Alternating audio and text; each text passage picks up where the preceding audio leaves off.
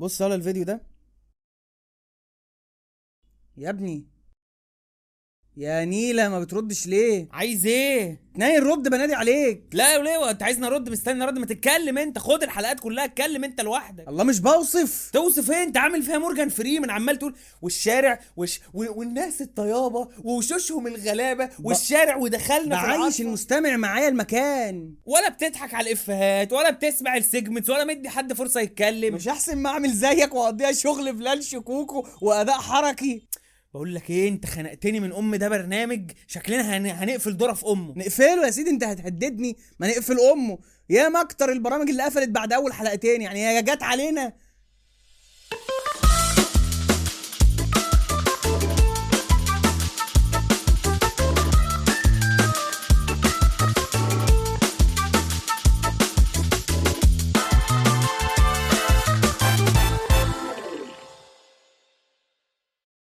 ختمنا المرة اللي فاتت. أيوة يا عم مورجان، قول قول يا بابا مورجان قول. بالنهاية في الرود وإعدادية آه. وصلنا للديستنيشن وهو المدرسة الإعدادي آه.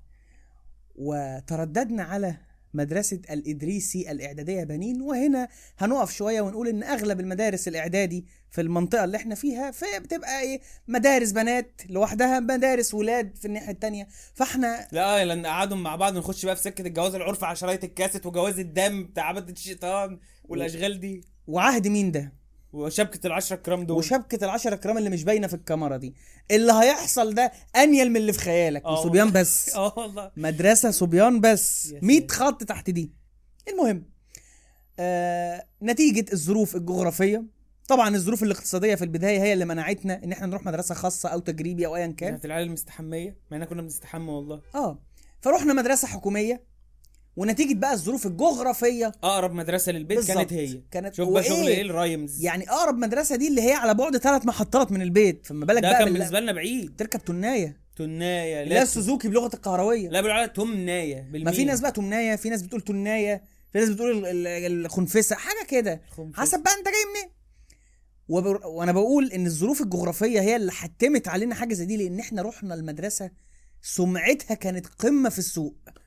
تحس ان هي ايه، عارف البغايه اللي بيتشقطوا عندهم شرف عن المدرسه دي. لا وكانت من قلائل المدارس اللي ليها شعار، ده كان بعد كده لو اتطوروا كانوا هيعملوا اللي هو ايه، الكوت اوف ارم بتاع الجنود الانجليز والبريطان اه، فشعار الهيرالد كلاين بتاع ايوه والله، اللي هو شعار المدرسه الادريسي بريمري سكول، ولا كراسه ولا كشكول حقيقي. وده في فورشادوينج يعني، فورشادوينج ده العيال ناقصها تكتب على جريد النخل من قله الاهتمام او يعني مشوها ختامه. وفعلا يعني انا بفكر، هو انا في تلك المدرسه، مش في تلك الحقبه، في تلك المدرسه في هذا المحيط اتعلمت ايه؟ ولا شيء الحمد لله. ما حدش ليه فضل عليا غير ابويا وامي دعوه امي وفلوس ابويا. ما حدش ليه، ما اتعلمتش منكم حاجه بصراحه عشان احترم هذا المكان، على عكس مثلا ابتدائي. وده ليه وده ليه لأن... عشان هنا ابيض وبتاع ربنا، لان المكان مشغول بحاجات تانية. تعليم ايه يا مرد؟ اه ايوه صح. المكان هنا معلش، بس مقصود بالمدرسين كمان اه المدرسين آه.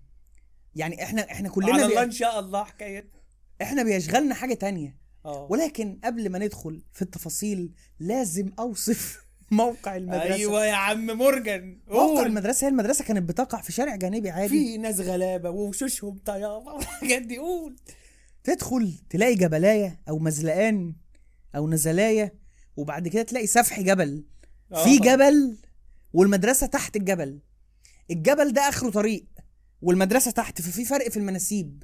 فقاموا عاملين ايه؟ إيه؟ عملوا زي ريتيننج وول كده، ونزل منها ثلاث درجات سلم عملاقة اللي احنا كنا بنسميها مدرجات. احنا بنسميها مدرجات لانها كانت شبه ايه، مدرجات الكورة بالظبط، ولكنها مش هينفع تتساب كده، لازم حاجة تخليها خشنة وعشان الامطار برضو. فبيتعمل ايه، التحشية اللي هي بتبقى اشكال خماسيه كده، العلم اللي في الكتب الكتب اه مهم. فاللي هي بتحسها عامله زي ايه، ظهر سلاحف النينجا كده اه اه. ففعلا المدرسه تكوينها غريب، ليه جبل ثم مدرجات ثم فسحه مبنيين، هي دي المدرسه. وسور طبعا لانها الامان. وكانت اول مره اشوف الحمامات في مبنى لوحدها اه، الحمامات اللي مبنى، ودخل لها ايه بقى المصيبه الم... النصيبه نصيبتين آه. ان هي في مبنى لوحدها. وبالحديث عن مبنى الحمامات، فالمبنى ده كان غريب جدا، هو مبنى دور، على يمينه بتلاقي اوضه الكانتين او الفراش اللي بيبيع فيها الحاجه دي عادي، بس جايين له الراجل ده انا مش فاكر اسمه ولا شكله. على الشمال كنت بتلاقي حاجه زي ال ال المجرى كده اللي البهايم اللي البهايم بتشرب فيها. وهل ده كان رمز تفتكر؟ انا شاكك في السؤال. هل كانوا بيستنوا لما نمشوا والمعيز اللي بره المدرسه هترعى جوه ممكن؟ فكان هو هو كده. لو مبنى الحمامات ده كان عليه اساطير اساطير ده بلاوي بس جايين لها، احنا بنوصف المكان بس. بالنسبه للراجل بتاع الفراش ده اللي احنا مش فاكرين شكله ولا اسمه، ده كان عامل ابجريد بما انه عنده مكانه عن بتاع الابتدائيه اللي احنا سبنا فيه ولعناه لحد ما لبسنا ذنوب الدنيا والاخره. ده كان بيعمل بقى سندوتشات وبتاع. دخل العنصر البيولوجي هنا، وطالما دخلت المواد العضويه السي اتش بمناسبه الكيمياء يعني، فتأكد ان العفن كله آه جاي. اه يا راجل جبنا التركي المعفنه ده، حتى الحاجات اللي مش محتاجه عبقريه عشان تجيبها نظيفه كانت معفنه، من يعني اللانشون لحم كلاب مش عارف ايه لحم قطط فران. اه انما الجبنه الجبنه المثلثات اعفن واحقر نوع، اللي هو حطوا عليه الورقه ونسيوا يكتبوا اسم اسم المنتج. ما هي الجبنه اللي كانت بتروح المدارس دي، وزي البسكوت كان كان في ابتدائي بيخشوا كده وزعوا بسكوت. ده انت تكلمنا استنى بقى، لان في بعض المدارس ما فيهاش الحكايه دي، او مع احكي لنا ايه حكايه البسكوت اللي كان بيوزع في المدارس؟ كان بسكوت كده في اكياس فضه معلوش اسم معلوش لميعه كده فضه. اه اه وفي حقبه اخرى بقوا يدونا رغيف عيش وواحده حلاوه شبه الرشيدي بس يعني معفنه. الرشيدي احلى طبعا، والرشيدي كان بجنيه، دي كانت تقريبا بربع جنيه، طعمها وحش جدا. و... وساعات كنا العيش مش بناخده بنحطه بقى يسوف في التخته. وافتكر برضو ان كان في عيال بتحوش البسكوت ده عند امها ويبيعوه مع انه كان وحش. آه. يعني لا لا والله كان انا كنت بحبه، بس مش زي حبي لللوكس طبعا. هو عارف ايه لوكس رديء. المهم دي كان فتره كده الناس كانوا بيوزعوا وجبات في المدارس، كان كان والله كانت حاجه حلوه، لولا بس ان هم كانوا بيجيبوا ارضى الانواع. خلصنا من المكان كده، انت اللي باقي عندك هي الفسحه والمبنى، مش هيفرق حاجه عن المواصفات القياسيه بتاعت الحي اللي انت كلمتنا عليها في في الحلقه الاولى، بيج طوب احمر، والمدرسه دي كلها ما فيهاش غير تقريبا شجرتين على الباب. اه ومش وانت كنت بالنسبه الباب كان عندك باب على اول في الاول وباب في الاخر. الباب الاول ده اللي تدخله تحس ان الدنيا لازال فيها شيء من الخير. الباب اللي هناك ده فيلم الغابه. ايوه اصل انت جنب الحمام عندك راجل بيعمل سندوتشات معفنه، اساطير عن عيال تم اغتصابها في هذا الحمام. وبعدين اساسا ان الباب ده كان ناحيه مدق جبلي بينزلك المساكن، يعني تخيل انت بقى ف... والمساكن من على الجبل، فلك انت تخيل وتسرح بخيالك المدرسه واقعه فين.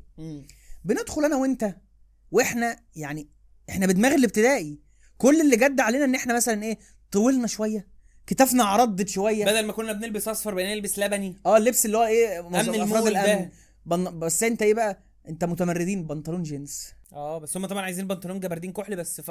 فقط اه ما حدش يقدر يتكلم هناك. اه فدخلت انا وانت برضو محافظين، بس احنا تمردنا شويه، بقينا بنطلع القميص ايه بره البنطلون. طب انت برم وطلعت القميص، طب ما تشمره بدل ما يبقى شكلك زي كريم عبد العزيز في نادي الرجال السري. لا انت قافل الكم وانا زيك برضو، ومطلعين القميص بره ولازم نجيب. ودايما اول الاسبوع بيبقى القميص ريحته شياط مكوى. اه وكبير وكبير. اه وماشيين احنا داخلين بقى، والشنطه والتسريحه على جنب واللمعان، فاكرين نفسنا داخلين حفصه تانية او داخل بقى ايه بطموحات التفوق والحاجات دي.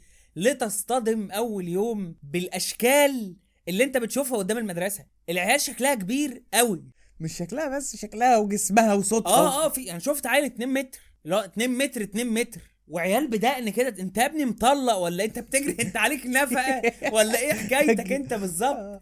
العيال شكلها كبير قوي، ويعني لما بقى بتتمرس جوه بتكتشف ان خلاص بقى يشغل هذا البال هموم اكبر آه بكتير من الالم متعدد الالوان ده. احنا نسينا نقوله ده، ما انا بقول لك لا بتكتشف ان يعني ايه اكبر همنا. قول لنا الس... الالم عشان اللي ما عداش عليه، الالم اللي كان فيه الثلاث زراير. ايوه ما انا بقول يعني انت كان اكبر همك ان انت تجيب الالم اللي فيه ابيض احمر واسود واخضر وازرق، في رباعي وفي ثلاثي. الرباعي ده الغني ده. اه اكبر همك ان انت تنزل الثلاث سنون مع بعض. ركز بقى آه. يعني هم عاملين لك فتحه من تحت عشان... على قد سن، فانت واحد نزل اتنين نزل تلاتة نزل، بتنزل اتنين مع بعض تلاقيهم مش راضيين، فبص الغباء تجرب تنزل التلاتة مع بعض تلاقيهم مش راضيين. فبتوصل لنتيجة واستدلال شديد المنطقية ان طالما الفتحة دي على قد سن واحد فمش منطقي تماما انها تطلع تلات سنون صح. السؤال بتجرب تاني ليه؟ اه والله الابد عايز تنزل قاعد اه اللي هيجد المرات ومرة بايدك. لا طب استنى لو عملت بايدي الاتنين كده وزقته. ده احنا متربيين على الحماقه والله اللي هي تفعل نفس الشيء وتنتظر نتيجه مختلفه. فبيشغل بقى بالك حاجات تانية. ولا سيبك بقى من البي بليد آه. وبيبسي مان الاحمر اللي مش موجود غير في لعبه في... فايتنج فايبرز والحاجات دي. العالم الجديد بقى. فبالحديث عن العالم الجديد اللي انت بتقول عليه ده, دخلنا وفوجئنا زي ما انت شرحت من الاشكال ايه الاشكال دي. ده احنا كان مجرمين, ده احنا كان بيتقال علينا طبعا احنا ما كناش بتقول ناس زي احمد فايز, يعني يا فايز كان هو طويل جدا بس احنا كان بينظر لنا ان احنا طوال بالنسبه لسننا, ابوف افريج. احنا رحنا هناك ولا طول ولا شكل ولا كبر سن, احنا اطفال بالنسبه للناس دي. فانت سيادتك اترميت في مش اكيد انت في حاجه اول طول في اولى اول ما احمد الف على اول يعني شيدز اوف الاعداديه الابتدائيه. فدخلت اولى رابع, يا الله, اولى اعدادي اولى رابع. الفصول تحس عليها ايه؟ فصول الابتدائي كانت معفنه بس مدندشه. مدندشه ازاي؟ آه زينه من رمضان من عشر سنين فات متبقي منها كام حته, كام لوحه انشطه, درس قراءه, مصر هي امي, جوزها هو عمي, الحاجات اهي تعمل شغل كده, ورق اللي هو احنا اتكلمنا عليه في تجليد الكتب, مجلدين بحته عشوائيه في الباب, كشف الغياب مطبوع على الباب. في دندشه في الابتدائي, ستاره من اللي هي بتخلي الفصل عامل زي فيلم. انما هناك الفصل اقرع, ولا ستاره ولا باب. فاكر لما قلت ان يعني كل الجداريات اللي فيه العيال كاتبه بالقلم الجاف كده, اللي هو ايه, هو القلم الجاف مش بيكتبش على الحيط فبيحفر, بتقولش احنا في حبس. اه اه هو الواحد هو الواحد اتنين الحسن والحسين, سبعه على كل ظالم, ثمانيه على كل خاين, تسعه في الخير, ويكتبوها على الحيطه كده, خارج منك يا سجن ومش جايك تاني. ناقص تلاقي واحد ورا بيدق اسم الام على الصدر وعلى الدار. فالفصل تحسه اقرع واجرد, لا في لوحه ولا في لون ولا في باب ولا في شباك ولا ستاره ولا الهوا. والديسكات تحسها طالعه من موقعة الجبل بدغدغه وحالتها كرب. فاكر لما كنت بتقول انت في الفيديو اللي فات كان يقول لك ايه, شوف الورق اللي تحت منك لما واخذه حطها في كارت في صندوق الزباله. ما فيش صندوق زباله, والتخت يعني او حاجه من من هنا ومن هنا. الفصل نفسه صندوق الزباله, ما اللي فيه ده زباله ولا فيه ده بشر يعني. فدخلنا والمواد كبرت, يعني مش العيال بس اللي كبرت, المواد كبرت.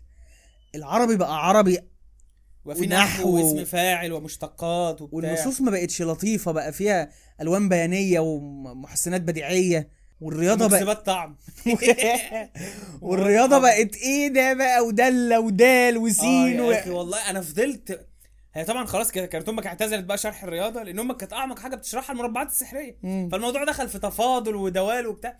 انا فضلت اقول اعدادي كلها عمالين يقولوا دلة سين دلة سين, وانا فاكر دلة دي هنمسح. الله على اعاده احياء الافيهات. ما انت قلت ده اول مره, انا اول حلقه قلته, انا قلت كده, قلته يا عم قلته. لا يا عم انا حافظها يا عم. قلت الدله دي انا هقابلها فين في الحياه؟ ما انا لو افهم هعرف احل, لكن انا مش فاهم. وفجاه احنا خلصنا من سين, اللي بيقول لك صاد حلو اللي هي ايه اللي هي دله سين. يا لا وعلى سنين. طب ليه بتقولها؟ طيب طب انا مش فاهم, مش فاهم حاجه يا ماما, ما عملتش حاجه, ما عملتش حاجه. لا, وكتاب الرياضه كان يتميز بغلاسه عن كل الكتب. يعني بيفكرني بكتاب الديناميكا بتاع اعدادي هندسه, اللي هو يا مش لك لو هنجح, انا لو هخش الجنه من الكتاب ده ما فاتحه. اللي احنا حالفين مية يمين, ما نعمل خط, ما نعمل اطار, ما نحط صوره, ما نبطل نكتب بفونت أربعة بي تي في الصفحه. هي كتب الرياضه كده طبعا, ما لازم العيال تكرهها وتقفل منها, ما ده طبيعي. بص على الانجليزي, جهلنا والعوار اللي عندنا في الانجليزي ظهر. احنا كانت ماشي حبي اي ويو حط هنا حبي طبعا. انا فاكر مش عارف امتحان تانية ابتدائي كان في امتحان شفوي انجليزي, مش عارف المدرسه بتسالني على كلمه قلتها, قلت لها بقول لك انا اعرف كيتشن يعني, قالت لي انا, قلت لها يعني ما بخيت لي خلاص خش, وادتني الدرجه. شفت حاجه دندوشه اه يعني كيتانه بقى في جرامير وحاجات. واتضح بقى ان انت مش متاسس ولا انا, انا بتكلم علينا احنا الاثنين كشخص واحد يعني.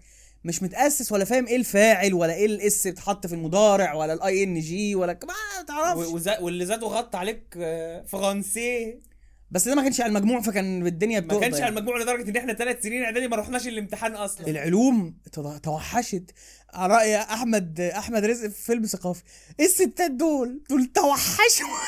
عفت الدراسات بقى هي اللي بقت اقسم بالله. بص, وحلفت يمين غليظ ما في مادة نيمتني معيط, ولا في ثالثة ثانوي حتى في شبشبي, ولا في هندسة في جزمتي, إلا الدراسات بتقول إعدادي. دي اللي خلتني في يوم شفت الفيديو بتاع الطفل اللي هو إيه, ليه بتدونا الكلام ده وبيعيط وهو ماسك الكتاب. أنا كنت أنا إيه أحبس ومش أحبس. هي إيه مش صعبة لكنها طويلة, صعبة إيه, وتضاريس وأقاليم مناخية. أنا بسميها مادة الزيرو تسعمية. دراسات اولى اعدادي ألف وتسعمية. من هو مؤسس مش عارف ايه؟ ما في داهيه، ما, ما تتحرق في داهيه، وانت تقعد تمتحني في اسئله تريفيا في الامتحان. ايه قول لي اول دوله مش عارف عملت ايه واكبر دوله من حيث مش عارف ايه؟ هاكس. احنا في برنامج العباقره، حتى برنامج العباقره ده انا بجد ان هو ملوش قيمه، اللي هو معلومات انت حاشي بيها دماغك وخلاص. ايه يعني ايه تاثيرها؟ مفيش نسق معرفي بتا... يعني بتوظف فيه المعلومات دي. عرفت يا اخويا انت والله. بص كتاب الدراسات بتاع اولى اعدادي ده تقدر تلخصه في, في بوست وبولت بوينتس كده، اكبر دوله لكذا، اصغر دوله لكذا، اول دوله لكذا، احفظ و...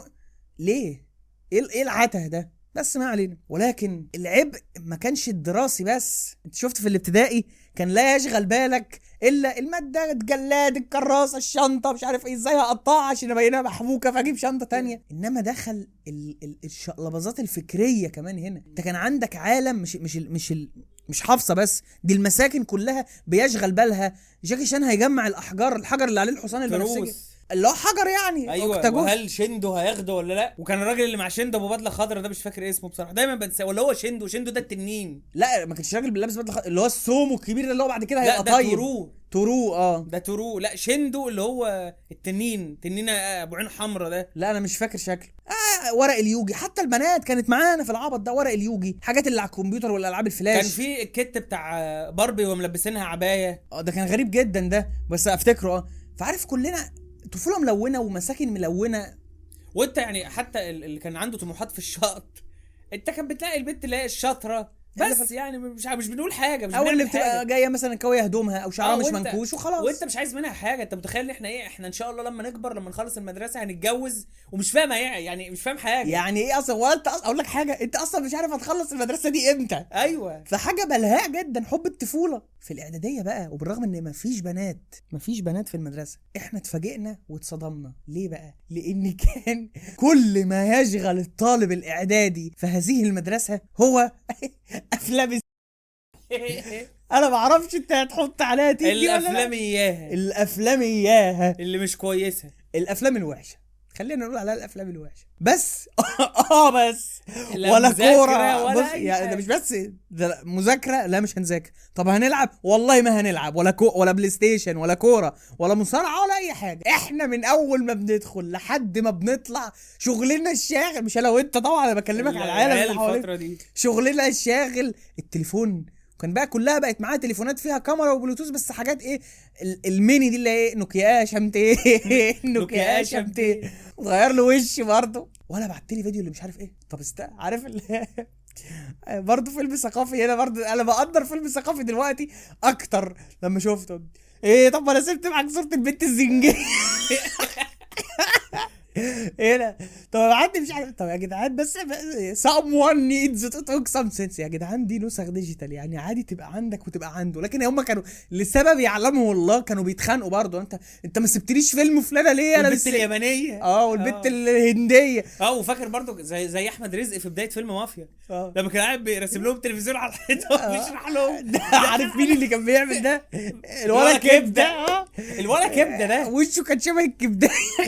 اكاد اجزم انه لحد دلوقتي لسه ما بلغش. اه قصير جدا، وهو بص عارف اللي هو ايه، هاول هي سرفايف في ارض التايتنز اللي حوالينا دول. مش عارف ان انا هبقى البيمب، اه انا القواد بتاع المدرسه، فياخدوني تحت جناحهم. فتلاقي فطاحل وشحطه ملمومين حوالين زبلايه قد كده اسمها كبده. عارف بيعمل ايه؟ بيحكي لهم افلام. طب ما احنا بن... ما انتوا بتشوفوه على التليفون. لا بس برضه هو ايه، كان كان ليه في الحكاوي، هو حكاء بقى بلا الفضل المدرسه قوي. هو عنده برضه سنه قله الادب دي اه لا وقبيح كان قبيح قباحه قبيح. والفكره ان هو ساعات كان ايه، كان ساعات بيحط نفسه في القصه يقول لك انا عملت ايه، بقول لك انا عندي ش... الولد ده لحد الان لسه ما بلغش، فعملت ايه يا اخويا؟ ده كان محسسني ان هو يعني عنتيل الغربيه ورايح في اي حد، لا بيفرق نوع ولا بيفرق سن ولا بيفرق اي حاجه. وعارف ايه وجماير ده اه والله لا انا يعني انا بس ما بشوف شكله دلوقتي وطوله اللي هو انت عارف برضو ايه. كان بس دي بتبقى من اواخر ابتدائي، دايما في عيل صايع في المدرسه. وكان عندنا اشرف مصطفى ده اللي هو ايه برضو كان بيحكي، بس كان الموضوع اقل وطأة شويه في الابتدائي. في الابتدائي اللي هو عارف يفكرني مين؟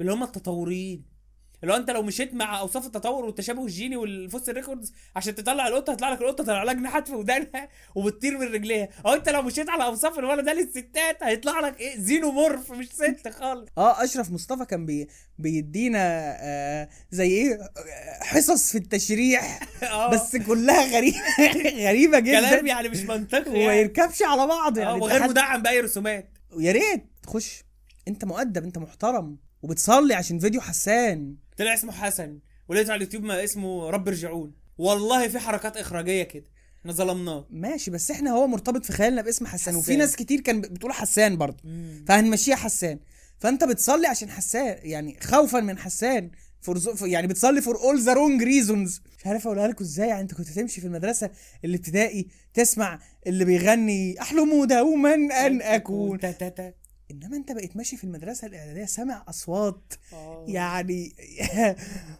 واغاني سامحني يابا لو كنت غلطت مش هكمل لده اصلا يعني هتقول ايه بعد كل ما قيل اه يعني ما يتقالش فيها اي حاجه بعد كده. سامحني يابا لو كنت غلطت خلاص لا يقال شيء سوى ذلك.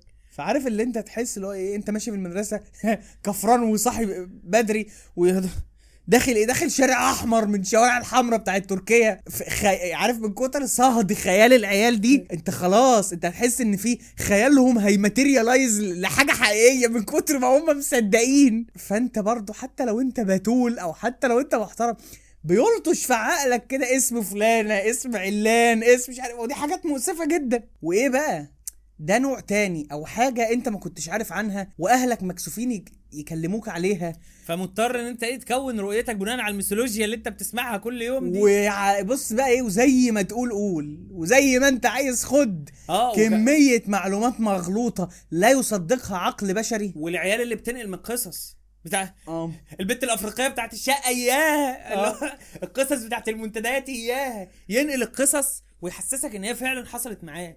فبقى شغل ايه الجاره الجاره اياها والسباك والمش آه الله. والسؤال طب هو انت سباك؟ لا. طب ابوك سباك؟ لا. امال مين السباك بتاع القصه يا ابني؟ انت كنت بتتفرج عليهم مش انت بتقول لي ان انت اللي عامل ده. اه او مثلا ايه كان دايما في عيل اللي هو هو ده اللي فاهم كل حاجه. واحده مثلا داخله تسال على حاجه في ال... ساعات كان بيخش بنات كده ايه بتبقى يافعه مش مش بنت طالبه بس مثلا ايه في منتصف العشرينات جايه المدرسه، ودي من اغبى الحاجات ما فيش واحده تشتغل في مدرسه اعدادي بنين وهنبقى نقول ليه. فداخله مثلا ففاكر مره كان عندنا حصه العاب، وما هي حصه الالعاب اللي احنا بننزل بدل ما كنا قاعدين في الفصل بنقعد على الرصيف يا شغل ناس يدونا ايه اللي هي الورقه الصفراء بتاعت اللي راجعين في العراق ناس يدوها لنا والله ولا كانت الخضره مش فاهم اهو اي حاجه حاجه كده يعني يا جوده اسرع حرب قعدنا في الشمس تحت. فمره كنا قاعدين مع عيل هلف كده، واحده داخله معديه وهي كانت لابسه بتاع شبه الصندل كده، وده اختيار غريب يعني.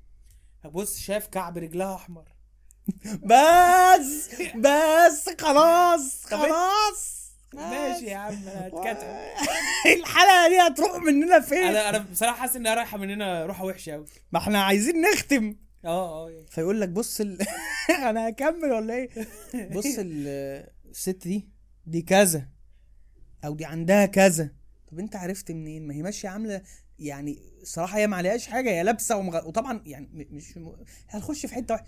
انت عرفت منين؟ بلاش احنا مصدقينك ليه؟ ما انت مش مش عارف، هي في حالة من العبث كده واللي احنا عايزين انت عايز تعرف بس مش عارف ليه بس عايز تعرف. والمشكلة ان انت لما هتدور عن النت هتدور ف...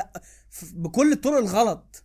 فبتنظف دماغك شوية من الدنيا الشمال دي لتدرك حاجة، ان امتحانات الشهر فاضل عليها اسبوع. وده كونسبت كان جديد اه ما كناش متعرفين عليه في الابتدائي، اللي هو مكافأة الميد ترم في الكليات. في امتحانات شهر اللي هو بنمتحنك على كل اللي فات وليه ميعاد معين والم... وبي... بس وسخته ان هو كان بيمتحن في نص اليوم. انت كفران في حصه عربي اللي هو انت قلقان يا مستر خلص اه وبعد ما تتهبد في الامتحان تبقى عايز تروح، يقعد يقول لك استنى اديك رياضه اه لا. وبعدين انا افتكر الامتحانات دي كنا بنمتحنها وما تعرفش النتيجه راحت فين ولا عامل بيها ايه. احنا احنا اتحرمنا من من كشوفات الدرجات، ما نعرفش كشوفات درجات. وحتى في فكره بسيطه جدا بس برضه الحرمنا جدول الحصص من اولى ابتدائي لحد ما دخلنا الكليه. مفيش جدول، انت كل يوم رايح بالويم واخد كل الكتب او بتكون عارف اللي هو ايه بالذاكره الفوتوغرافيه. يعني الاسبوع اللي فات احنا خدنا النهارده عربي وحساب مش عارف ايه، فانا واخد الحاجات دي. مفيش جدول، وكل ما تكتب جدول كان في جداول بتتباع كده اتغير خلاص، ده غلط. او انا مثلا ايه لو مشينا على الجدول ده اسبوعين ثلاث اسبوع هتلاقي من... والمدرس اللي داخل ما قالناش نعدل الج... داخل متعصب ان انت ما جبتش الكتب والكراسات بتاعتك. خلاص بقى المطلوب مني ان انا ايه اشيل كل الكتب وكل المواد واجيلك يا عم استفق مع المدير انا مالي. كانت حاجات غريبه. في حاجه تانية بنصطدم بيها غير السكشوال فانتاسيز بتاعت العيال وغير ان هم فعلا شكلهم كبار جدا. المدرسين المدرسين عشان المدرسه بقى بقى كلها صبيان وكلهم شكلهم جعرات حتى المحترم فيهم جعير. فالمدرسين واخدين راحتهم قوي قوي قوي قوي قوي قوي قوي في الشتايم. انا اول مره اسمع مدرس بيشتم عيل بالام كانت في المدرسه دي. ويا ريتها جت على الام بس. الام والاب ويخوض في عرضه يلا يا كذا يا كذا يا كذا. اللي هو هم هم بتوع ابتدائي دول ما كانوش مدرسين. المدرسين بتوع كانوا بيرتجعوا كده ليهم حد في بنات في الفصل. وبعدين احنا اطفال وبعدين انت مدرس ابتدائي ده انت بتبقى ايه. احنا عايشين مع بعض في نفس المدرسه دي ست سنين يعني حتى لو ما بيدكش في الفصل فغالبا اداك السنه اللي فاتت وبتاع وهتشوفه في ممر وعارف اهلك واهلك عارفينه وبتاع. فانما ايه بقى ايه قله الادب دي ايه السفاله دي شتايم وقله ادب وكلام وبديان وزي ما تقول قول ومفيش علم على كده. يعني احنا مش رايحين نتعلم. احنا لو تفتكر كده احنا كنا بنروح المدرسه دي نعمل ايه؟ عبس نجري ورا بعض و... وحكايه العراك.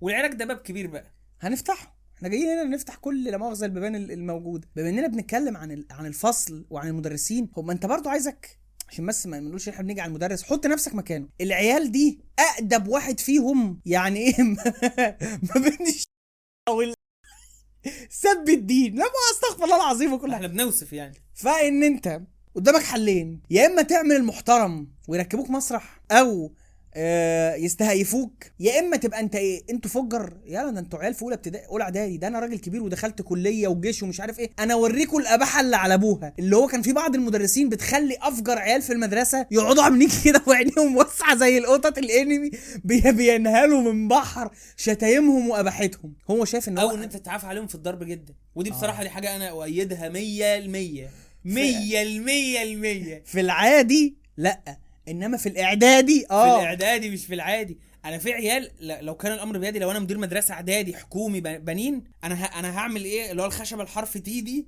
في في في الطابور. وكل يوم احداث الطابور عباره ان احنا بنصلب ابو دول ونجلدهم بالحزمه. لازم مفيش حل غير كده. العيال دي مش هتتربى بسوى ذلك. ده لا ينفع تكلمه ولا بقى نكبر ابنك خويه وتخويهم وبتاع. اجلد واضرب مش اكسر له دراع ولو اتصلح اكسره تاني. في بعض المدرسين كانوا بينتحوا المنحى اللي انت بتقول عليه ده وانا بسميهم المدرسين اللي معاهم الكتة التاسعة. كان كان شفنا زيهم في الثانويه بالمناسبه. انما في الاعداديه كان هو واحد بيدي دين او عربي راجل شكل امه كئيب كده ولكنه كان ايه ديسايسيف كده وماشي كده.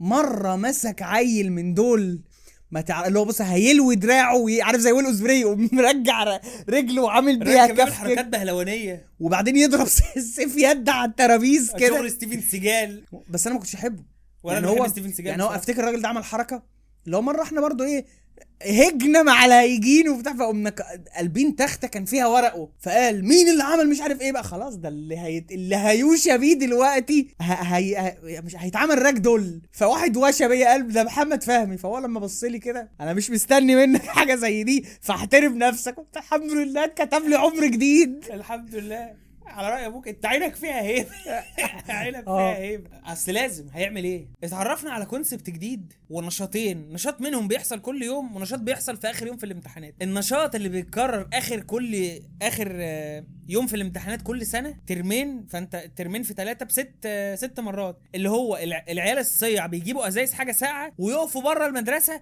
يحدفوها على شبابيك المدرسه مش عارفين ليه. وبالتحديد بدا ال... ال... يعني عواطفه بتبقى جياشه اكتر في تالتة اعدادي بقى خلاص راح ماشيين.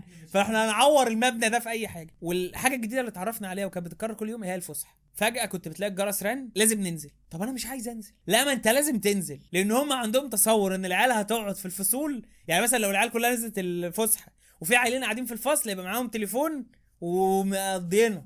طب ما هينزلوا الفسحه ومعاهم التليفون ومقضينا برضو. لا كان كان في عيال مش عارف اصورك. احنا كنا عايشين فعلا في غابه. انت لو طلعت التليفون في في الفسحه حد هيلطشه منك ويسرقه ومش هتشوفه تاني. انا مره عيل استلف مني كتاب الانجليزي والولا نفسه ما شفتوش تاني خالص مع انه كان معايا لحد دلوقتي لحد الان. عيل اسمه كان اسمه ايه كان اسمه بنداري اه اه اه عارفه بنداري وبنخبي في شايلين في قلوبنا بلاوي اه والله مس فيروز الله يمسيها بالخير اللي حبشي اصلها قبل كده. اه انا كان وزه طول عمره حبشي. آه قالت لي مش عارف اديله الكتاب وبتاع. حاضر يا مس فيروز اديته الكتاب. الولد اختفى على الميه ما شفت شفت وش امه تاني. فانت تطلع تليفون تحت استحاله. وانا كان معايا تليفون ده بقى بمناسبه اتكلمنا المره اللي فاتت على التليفون. كان معايا تليفون سوني اريكسون كي ثمانمائة وخمسة ده بعد النوكيا ايش. لا قبل النوكيا ايش. فاكر السوني اريكسون ده اللي كان فيه تاتش في الحته اللي تحت. اه وكان هو معمول مع التصميم بتاعه اكنه كاميرا. امم التليفون ده لقيته دلوقتي والله اشتري لو لقيته.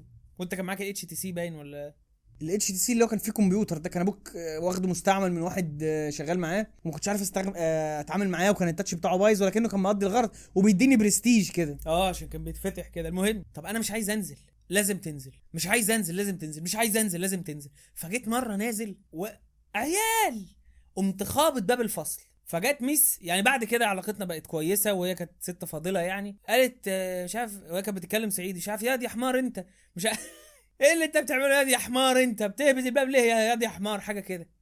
فالمهم انا ايه ما احنا بقى ايه ريبيليونز. فبصيت لها كده انت عامل كده يا ده انت ايه قله الادب دي. راحت لمدرس انا لحد الان مش فاهم المدرس ده انت بتدي ايه. طيب يعني ايه الشغلانه اللي بيلف المدرسه كلها بالعصايه كل يوم أربعة وعشرين ساعه ده ايه شغلتك انت يعني انت السيد بتاع القصر المارم انت مين. المهم قعدت هلوس في الفسحه ولا بقى في فرقه موسيقى موسيقى فرقه ايه موسيقى انت لو قلت لعلي عزفه هيطبلوا على الحيطان هيطبلوا على الحيطان. الحل الوحيد اللي فيه مز... يعني الحاله الوحيده اللي المزيكا هتدخل فيها البت... هي مثلا الفرقه ورقصها للعيال وهي بتستبح مثلا. اه او لو فعلا هتلاقي واحد ايه شمر وقاعد يطبل على البلاط زي الحبس فعلا. اه ليه برضو واحد ربك كنت ثلاثه بالله العظيم ما جايك سجن تاني والحاجات دي.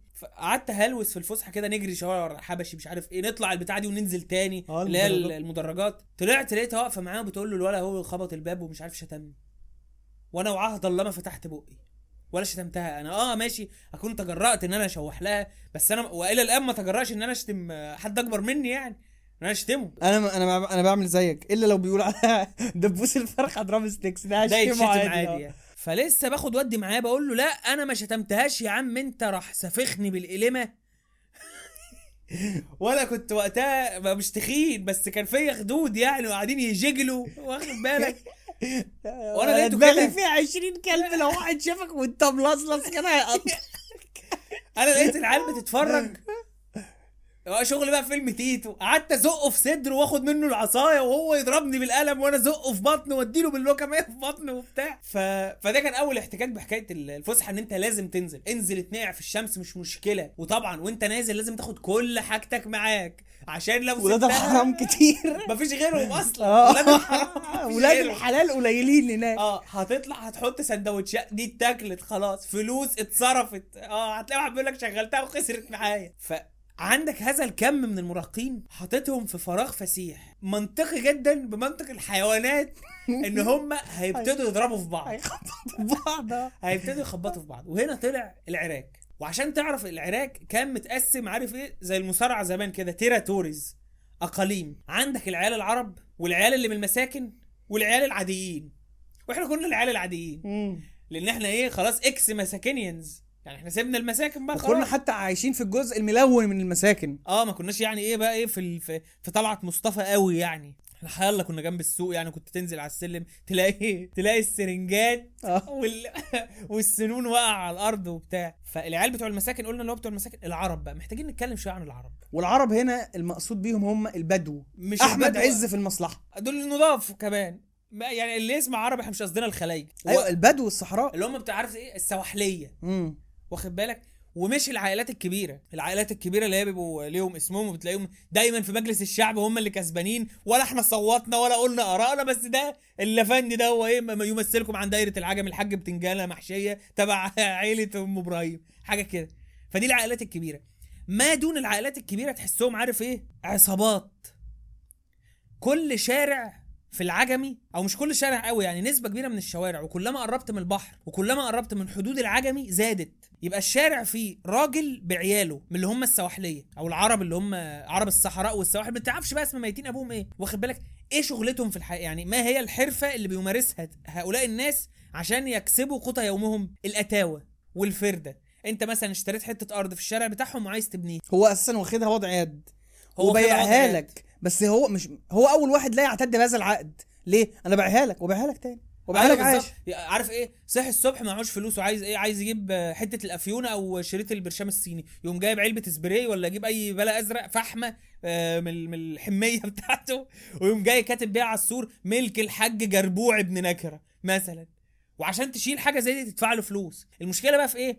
كونك دفعت لواحد منهم ده ما شفعلكش، لان ممكن ابن عمه عايز يجيب برشام صيني برضه يقوم جاي ماسك كتابه اللي كاتب وكاتب لك ملك الحاج زرزوره حاجه كده، وتضطر تدفع لده. طب عايز تبني هتجيب مواد البناء من بره، الرمل والسن والزلط لازم تجيبه من عندهم وهنبيعهم لك بالاسعار اللي على مزاجنا. اه طب لو ما عملتش كده هيضربوا العمال ويفعكشوا لك الحاجه ويكسروا لك حاجتك. بس عايشين مرازيه بالظبط.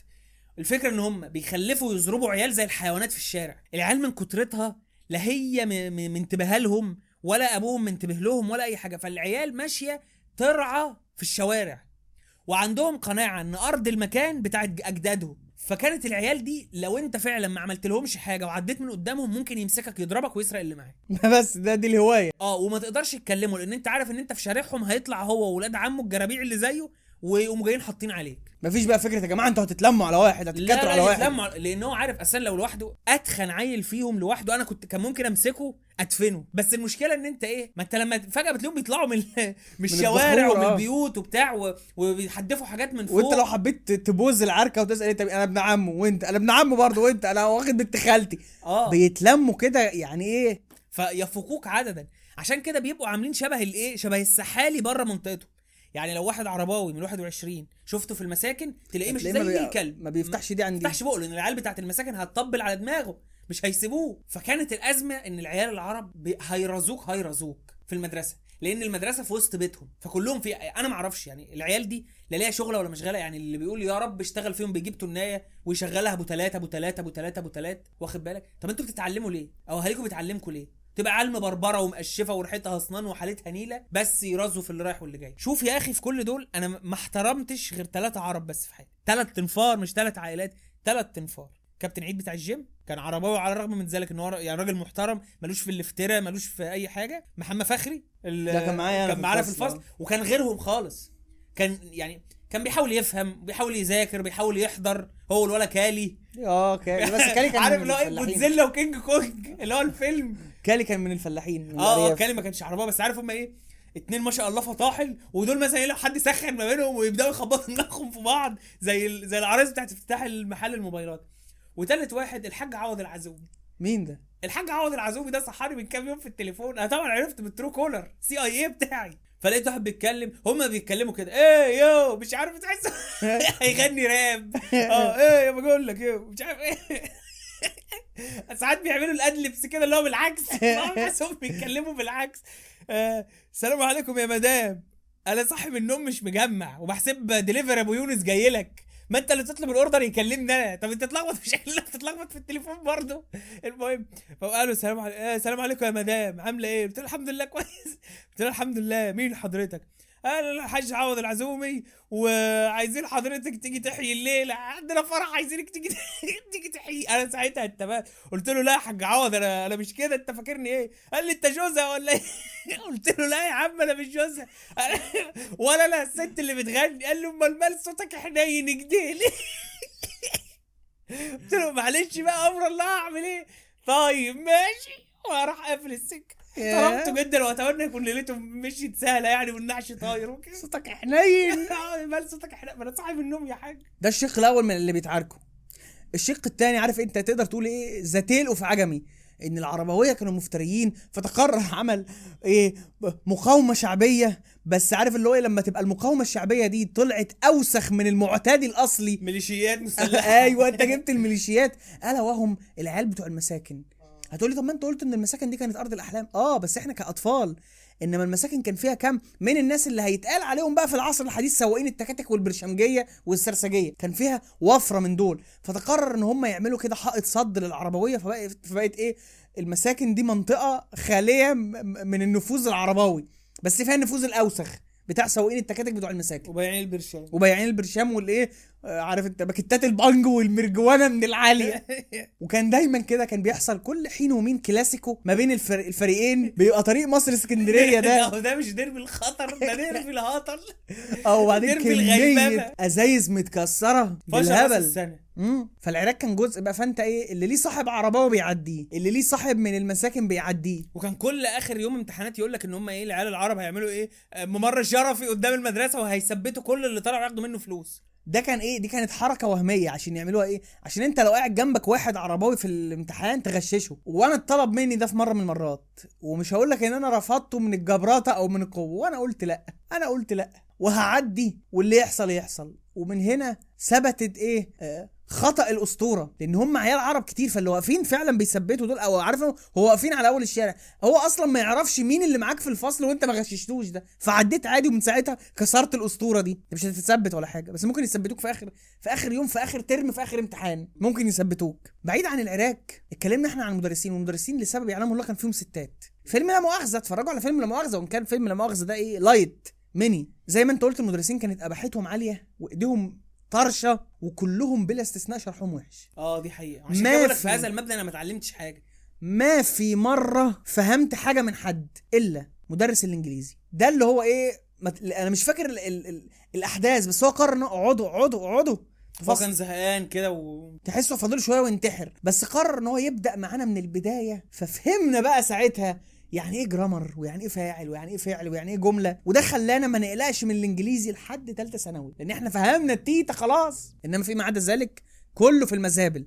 المدرسات الستات بقى كانوا بيجوا مصفحين طبعا مش لابسين واسع كانوا بيجوا مصفحين والواحده فيهم كان سلاحها صوتها أوه. لان اللي حواليك دول مش هيرتجعوا ومع ذلك ايه برضه عارف انت ايه يقعدوا كده انا انت عارف الممثله دي بتفكرني بالممثله اللي مش عارف ايه ودي بتفكرني باللي ايه ودي اللي مش عارف ايه ودي اللي وفتشات بقى اللي هو ايه اللي ينام يحلم بميس الكمبيوتر بتبوسه واخد بالك او مثلا ميس الفرنساوي بقميص نوم حاجه كده. ما انت هتعمل ايه الشباب تعبان. عشان كده ما ينفعش لا ينفع مدرس راجل في مدرسه اعدادي بنات ولا مدرسه ست في مدرسه اعدادي صبيان. وانا هتفق مع ال... الا لو كبيره في السن قوي بقى اه يعني كان في بعض سنة. في بعض الستات كبار جدا فهو بينالوا احترام الجميع انما في ناس صغيره اللي هو لسه خارجه جديده ومتجوزه جديد انت بتعملي في نفسك كده ليه والنطع اللي قاعد في البيت ده ازاي سامحنك. طب هو شاف المدرسه اللي انت جايه تقعدي فيها دي. نرجع كده نعمل جامب للفسحه والحمام. انت عمرك دخلت الحمام ده ولا مره؟ ثلاث سنين اعدادي يعني بص لو ايه لو هيجيلي هيجيلي تسمم يوريا ما هدخل ليه لان انا انا بصيت من انا من بعيد كده مره بصيت لقيت ال ال الورق السلوف او اللي هي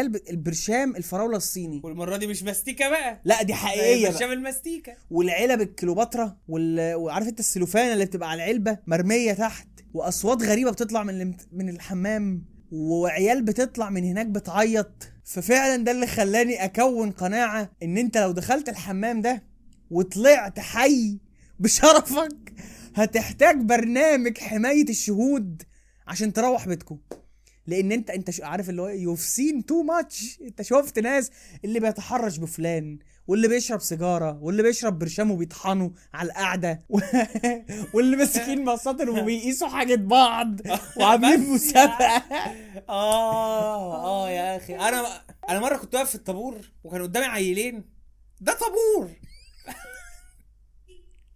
مش عارف اقول ايه بصراحه. فواحد بيسال التاني واحد لف في الطابور عادي ويسال اللي وراه الله هو كام ويعني عامل كام يعني تمالك بحاجه زي دي بتطمن عليه يعني ولا ايه. لا وبعدين نتاج الغيبابه اللي كانت بتحصل في الحمام دي وللاسف دي حاجه كانت في حمام ابتدائي برضو مش فاهم ايه هو مبدئيا ليه الحمام عربي اللي هو بيبقى حفره في الارض كده اه بدائي جدا اه طيب حتى لو حفره في الارض هم علموا لك المكان اللي تعمل فيه بدايره ليه عامل في الارض ليه عامل عند الباب الثلاث درجات دي مش قادر تمسك نفسك اللي هو بتخش الحمام كل حته الا على الحيطان وعلى السقف الا الحته الوحيده اللي المفروض يبقى فيها يعني تلاقي القعده بتبرق والارض فيه وفي الحوض دي اللي كانت جديده بقى. وفي السنه دي طلعت حصل كذا ترند.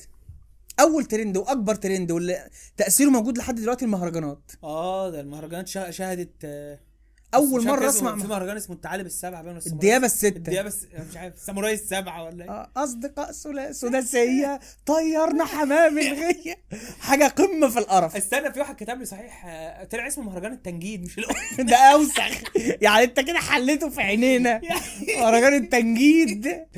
وطلعت المهرجانات من هناك واللبس يعني دلوقتي في موض دلوقتي موض دلوقتي بقى في ايه ممنوعات يا, يا صاحبي اتفرج مم... يا صاحبي الممنوعات دي كان زمان في الشتاء مثلا العجمي كلها لابسه السويت شيرتات اللي فيها الزون ابيض والكاميرا ابيض وهي كروهات كروهات بقى بنفسجي في اسود. بتفكرني بملايات السرير كان في ملايات سرير كروهات احمر كانت رخيصه ورديئه اللي جايه من الباله او غير السويت شيرتات الكروهات دي. كان عندك البنطلونات البنطلونات ايه بقى الكاموفلاج اه الصعقه اه او, أو بلغه الاسكندرانيه البنطلون الصعقه او عش النمل اهو بقى عش النمل ده وموديل تاني عمري ما فهمتهم. عش النمل ده لا منقط ابيض بنطلون اسود منقط ابيض. في بقى التاني اللي هو بنطلون ابيض كروهات سودا اللي هو تحس اللي ماشي ده ايه ده اراجوز ولا راجل جاي من عالم الستيم بانك. وكانت تبقى بنطلونات ضيقه جدا واللي بيلبسها بتبقى عارف كده بيبقى هجين كده ايه متنافر ومقصرها على اول الجزمه بالظبط اه او مشرشره او ولا الجزم الصيفي الواطيه دي اه كانت طلعت برضو. فكان شيء غريب وكان في حاجات في الايد اللي كانوا بيقولوا عليها اسكيبيدو الاسكيبيدو اه هي كنت تعملها وتلبسها في ايدك يا كنت يا اما كنت تعملها في الميداليه. عمري ما فهمت ايه الاسم وايه دي اصلا يعني ده فايبر ولا اه ما تعرفش العيال اللي هم بتوع الصناعات الصغيره عيال بتعرف تدفرها في بعض كده ويعملها لك بالالوان وبتاع. وكان في موضه التيشيرتات بتاعت عالم بريطانيا صح وجرابات التليفون بتاعت عالم بريطانيا اه قالوا لك ايه انا عايز جراب بريتش بريتش اه بريتش وسويت بانس انا عايز سويت بانس لا ده فيما فيما بعد يعني حكايه سويت بس بانس. انا فاكر حته الجراب البريتش دي اه من هنا بقى في الفتره دي ظهر مفهوم الشاب الفيموس اه عارف آه. طب استنى يا عم عبد الباسط ان انت راجل فيموس بس قبل ما اروح عند الفيموس مش عارف ليه ما عنديش اي مبرر انا عايز اعمل جامب كده لحاجه تانية. في الشارع بتاع المدرسه اتعرفنا على اول اوتلت في الحياه او بالنسبه لنا احنا اللي هو فرن فرن مخبز تابع لمحل حلويات في العجمي. الفرن ده كان لو مثلا بيعمل تورتايه ومش عارف زود ايه من المكونات او مثلا البيض اللي فيها كان بايظ او حاجه فتلاقي التورتايه مثلا ام مية جنيه يقطعها ويبيعها للعيال اللي واقفه بره من المدرسه التورتايه بجنيه مثلا. فده كان ده كان بار كده كده تترمي اه وكان ايه في ح... بتاخد اجزاء مش مفهومه حجمها هو زي ما قطع ده خرطه كده من اجري من هنا وبقى ايه كباط بقى تشيز كيك ماشي بيض ممشش ماشي والعيال تاكل عربيات الدم وعربيات الكشري وعربيات الكبده عربيات ده كان في محل كبده اشبه بايه بمغسله السيارات اللي هو الراجل معفن والمحل معفن بس انت مصر تاكل من هناك وعربيات القصب. لا بس احنا كده احنا كنا مرفهين احنا كنا تروح معاك سندوتشات جبنه مثلثات وجبنه تركي لا الرومي يعني وحلاوه بريد حلاوه بريد يا لهوي كانت لسه طالعه وكانت اختراع كان فاكر اختراع يا غسان مطر اختراع يا كوتش قبل ما يعملوا منها الايديشن بتاع الشوكولاته قبل ما نوتيلا وما نوتيلاش والكلام ده لا لا النوتيلا موجوده من زمان بس احنا ما كناش نعرف. نرجع تاني للفتره طلع ترند الشاب الفيموس وهنا لازم نقف وندي ايه بي اوماج لفيديو العتره اللي بيتكلم عن الشباب الفيموس صراحه لان انت ما كنتش بتفهمه وانت عشان تبقى فيموس يعني انت عارف دلوقتي في ايه في الشباب المودلز بتوع الانستجرام ده مفهوم بالنسبه لي اللي هو ايه انا عايز استعرض قد ايه انا حلو فبص بص فورمتي بص بص الجولاين بص بص الجولاين بص بص العروق اتفرج يا صاحبي بص الدقن اه بص مش عارف ايه ببين لك قد ايه انا راجل ستيريوتايب. انما وانت فيموس انت بتبين لي ايه بتبين ان انت مخنث اه والله العيال العيال مسلوعه ودمر رجلها على بعض. لا اولا مفيش فيموس تخين انت لا فيموس تبقى رفيع هو اه لو تخين يبقى عالم الزمالك اه لو ما بتوع دلوقتي الفيموس رفيع اديها بنطلونات ضيقه غالبا تسعة وتسعين بالمية من الوقت بتبقى بيضه او اللي هو الجنس اللبني الفاتح اه اللي هو التلجي يقول لك انا لابس البنطلون التلجي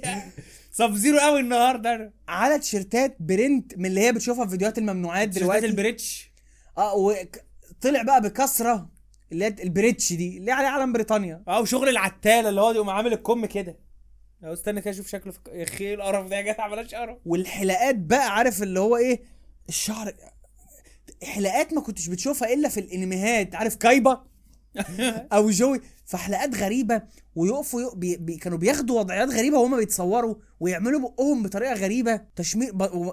عايشين يشمروا شمر بنطلون، شمر تيشيرت، شمر مش عارف ايه، وزائد بقى كوتشيات من العاليه، يقول لك انا آه. جايب كوتشي من العالي والبنطلون ساقط والبنطلون ساقط.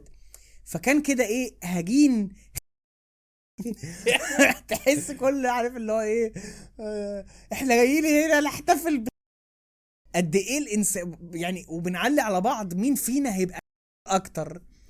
والبنات برضو نبهه نبهه جانب من ال من الفمايصه، بس المشكله ان انا مش قادر اتبين شكل البنات الفمايصه ايه دلوقتي. انا كنت مركز مع الصبيان او ما اعرفش، مش مش عايز اقول البنات الفمايصه. كان برضو فكره اللي هي تلاقي البنت شعرها طالع قد كده عامله ايه قصه الاسد بتاع فريده سيف النصر، واخد بالك، وطالع من الطرحه، او الحواجب اللي هي السميكه قوي شبه حواجب الكبير، او الخلخال اه البنطلون القصير اللي فوق العرقوب والخلخال، والبناطيل الخضراء اه والبلارينات اه بالظبط. فكان برضو كده الاتنين كان شكلهم قبيح ابن جزمه. ومن هنا ضربت الدنيا موضه الفوتوغرافي، كوكو فوتوغرافي، زيزو فوتوغرافي، وتخش وعارف اللي هو ايه. الفمايصه دي جت منين؟ ان كان في صفحه اسمها مش عارف والله مش فاكر بالظبط، لا فيمس ان اليكس اه وفيمس ان جيزه اه والحاجات دي. تخش اتمنى يبقى في صور من الناس دي. اكتب كده شباب في مصر على جوجل اللي من الاجيال الجديده اللي ما عصرتش الفتره دي، واتفرج على قلب البطن اللي هم العيال الكيرلي بتوع الزمالك دلوقتي، رجاله بالنسبه لهم. هل الفيمس يوازي الان البلوجر ولا الانفلونسر ولا ولا ده ولا ده؟ لا ولا ده ولا ده. بقول لك انت بتتبارى بال انت بتطلع ما فيك يعني. انت عندك واحد معتوه زي مكاوي مثلا اهو، نموذج الاندرو تدعي احنا الراجل على بص الرجوله، بص العضل، بص انا مش عارفه ماشي. او البنات اللي هو اقلعي وري الانوثه ماشي، ده بيتباهى بالرجوله النمطيه ودي بتتباهى بالانوثه النمطيه. انما انت بتحاول تتباهى بحاجه تانية يعني. انت راجل بص بص حلوه ازاي، بص تقفيزه البنطلون، وكذلك البنات. فكان الفمايصه دول يعني ايه مستحقين للدراسه، مستحقين لدراسه مطوله مطوله بس في وقت اخر. قبل الفيمس كان اسمه السيس، السيس الشاب السيس السيس ربع مشكل بقى، وحلويات نايل الكوميدي في التلفزيون دي في التلفزيون آه. وافتكر ان كأي واحد بيسعى للسلطة فدخلت في السلك الدبلوماسي، وظهر حاجة فاشلة كده اسمها اللجان. لجان اه اللي هو كان يقول لك كل فصل فيه اللجنه الثقافيه واللجنه الدينيه اه اه اه واللجنه الرياضيه. ما تعرفش كانت بتحدد على اساس ايه. مثلا انا كنت بترشح في اللجنه الرياضيه عشان بتفرج على مصارعه، بغض النظر. انا كنت بترشح في اللجنه الفنيه عشان برسم اه مثلا. طب يعني في المخور ده مين هترشح للجنه الدينيه يعني مثلا؟ آه تاجر مخدرات تايب مثلا. المهم ان انا ايه تدرجت في السلك الوظيفي لحد ما بقيت امين الفصل، ومحسوبة كان عليه واحد كشف غياب والله ما في زيه. لان كان مشكلة المدرسين ايه ليه بقى؟ لان كان المدرس بيخش الحصة بينسى ياخد الغياب في الاول، واساسا انت على بال ما بتلملم شتات العيال مش هتقعد تنادي احمد ابراهيم، احمد سمير، احمد مش عارف ايه، بيبقى ماشي خلاص وعايز يلحق حصة ثانية فبينسى ياخده. انا بقى كان كواحد امين الفصل كنت بعمل ايه؟ اول ما الحصة تبتدي يقوم المدرس سائل فين الامين، اقول له انا سيادتك، يوم جاي باعت لي الكشف وانا حافظ اسامي العيال كلها. فمعدي في الكشف احمد محمود، وايه انت عندك احمد محمود ده ستين واحد اسمهم احمد محمود، بس احمد محمود عبد الرحيم غير احمد محمود عبد مش عارف ايه حاجات كده. فمعدي احمد محمود اقوم جاي باصص كده زي البومه على الفصل كله، موجود او مش معلم، مش موجود، غياب، واخد بالك. وافضل مخلي الكشف معايا، افرض عيل جه متاخر يروح يزعج المستر، لا انا اقوم جاي كده من نفسي مطلع الكشف ومشاطب عليه اللي هو جه، واكتب ملاحظه وبتاع، وسلم الكشف زي الفل. فضلت في هذا المنصب لحد ما في ثالثه اعدادي تقلدت منصب امين المدرسه كبير المذيعين الاعظم اه ويعني تم انتدابي. يعني انا كنت مندوب عن مدرسه الإد... المدرسه زي الادريسي يوم ما تنتدب هتروح ام اي تي مثلا. رحت مدرسه في العبريه اسمها فتح الله كيره، وكنت بحط زيت فاتيكا في كنت بحط زيت فاتيكا في شعري وكنت بستعمله غلط. زيت فاتيكا ده بتحطه بالليل مثلا او انت قاعد في البيت، بحس انا كنت بحطه قبل ما انزل اكنه جل وتبقى ريحتي زيت زيتون كان ميكس غريب كده. فرحت فتحنا عملوا لنا محاضره كده محنجه بنت كلب، العيال نايمه ومش مش هقول العيال نايمه وريحتنا سندوتشات ومش فاهمين حاجه، ويكلمونا على الوحده الوطنيه وبلا ازرق وموزعين علينا نوت كده وقلمه ب لا هيقعدوا يمسكوا يتكتكوا فيه ومحدش هيشتري هنقعد نتكتك ومحدش هيشتري. افتكر ان انا مره قبل ما ما يعني ينتخبوني امين المدرسه، لما كنت امين الفصل قال لك الفصل بتاعنا هي... هيلعب فصل تاني، وانا ولا فاهم في الكوره ولا حاجه، بس انا ايه عشت قوي فكره الفوتبول مانجر، وكنت واقف جنب القايم بتاع الفريق بتاع عيال كلها ركب بس يعني في فصول اللي هم قوم عدو سمنود، احنا الفصل بتاعنا كان في عيل قد كده والله لحد دلوقتي ما يجيليش وسط اسمه مثلث، اه عيل صغير كده وعيل اسمه تفاحه مش عارف بكار ورشيده ومش عارف مين، اشكال ضاله بنت كان اتداس على وشنا اتفرق خدنا كده بالجزم في بقنا في الماتش وطلعنا من اول دور ولا مش فاهم حاجه ولا فاهم احنا خسرنا ازاي، وحتى لهم ازاي ما لعبناش كويس، ازاي عملت فيها جوارديولا. ده ده تدرجي في السلك الدبلوماسي هقول لك انا يعني اسر الموقف ده المفروض انا ببقى صاحبه لحد دلوقتي، بس خلاص لبسته حبشي وحبشي عين اعيان قعده سايبر. اه انتوا ممكن تشوفوه يعني لو عايزين تتعرفوا على خلقته ممكن تشوفوه في قعده سايبر. أوه. انما حبشي في الاعداديه كان قصير شويه، رقبته دي تختوخه زي الاطفال ده طبقتين، شعره ده عامل زي هيتمان عارف اللي هو على ورا كده زي خالد أبو النجا في فيلم سيد طيارة ده ولا حسن طيارة حسن عربية اللي عمله ده حسن عربية عارف اللي هو نايم بالفوزلين كده. وكان يعني حبشي اجتماعي جدا، كل المدرسين عارفاه كل العيال عارفاه. فجينا مرة عند اللجان دي انا ما اعرفش حاجة كله بيشوف رسوماتي في كراسة الرسم، فقال لك احنا هننتخب ده للجنة الفنية دي ما بتعملش بيها حاجة بس انتخبوني اهو بنتعرف على على الحياه الحزبيه من واحنا صغيرين. بوني بوني بوني اه ده زكايا زكريا زكريا وانت مش هتعمل حاجه عشان تعرف ان انت برلماني مالكش دور، موافقون موافقون ويروح مسقف. فانت بقى عارف اللي عارف اشكركم اشكركم هعمل لكم نادي ثقافي. فحبشي قرر ان هو بلا ترتيب ان هو يعمل فيا مقلب، ان هو يبقى باستخدام مهاراته الاجتماعيه والسوفت سكيلز اللي عنده ان هو يخلي الفصل كله ينتخبني انا امين الفصل. وتاني زي ما بقى اكرر انا ما بحبش ابقى في المصاف او ان السبوت يبقى عليا، انا ارجع ورا قائد الفريق يديني التاسك بتاعي اعمله، كسبنا الحمد لله خسرنا يبقى مش عليا لوحدي. ففجاه لقيت المدرسه تقول ومين امين الفصل، عارف اللي هو ايه مشهد من مشاهد مسلسل ريا وسكينه لما القيود عماله تشاور عليها ده ده ده انا. فلقيتني في ظرف خلاص عارف اللي هو ايه المدرسه حتى كانت مخنوقه، ده ماشي ده امين الفصل اسمك ايه محمد فهمي محمد فتحي هو امين الفصل بتاعكم في البدايه فهمي فتحي. وبقى اول مهمه في مهامي الاداريه ان انا اقف على المدرسه يعني اقف على الفصل. بص حاجه كانت حاجه قذره جدا، بيعلمونا الارشاد اه ارشد على زمايلك بلغ على اللي معاك. كان شكلك بقى محرج قوي انت قاعد تكتب اساميهم على السبوره ده اللي بيتكلم وايوه حط ده جنب ده اكس وده اكسين واللي تحب تروش عليه خمس اكسات، وفي النهايه الحصه تخلص والمدرسه تمشي وانت خلاص بقت محرجه قوي. طب تعالى بقى انا امسك عيل اديله كاتا ولا حاجه تبرر اللي مكتوب. فوقفتني وهي ما تفهمش كانت وليه غير مسؤوله كده وخارجه جديده نزلت تحت مش عارف تناي ليه تتكلم في التليفون ولا تقب بقى على دماغ امها. فانا واقف يا فلان اسكت الشغل انا مش لايق على المكان وانا برضو مش متحدث جيد قبل ما ابقى دلوقتي يعني هسب لهم.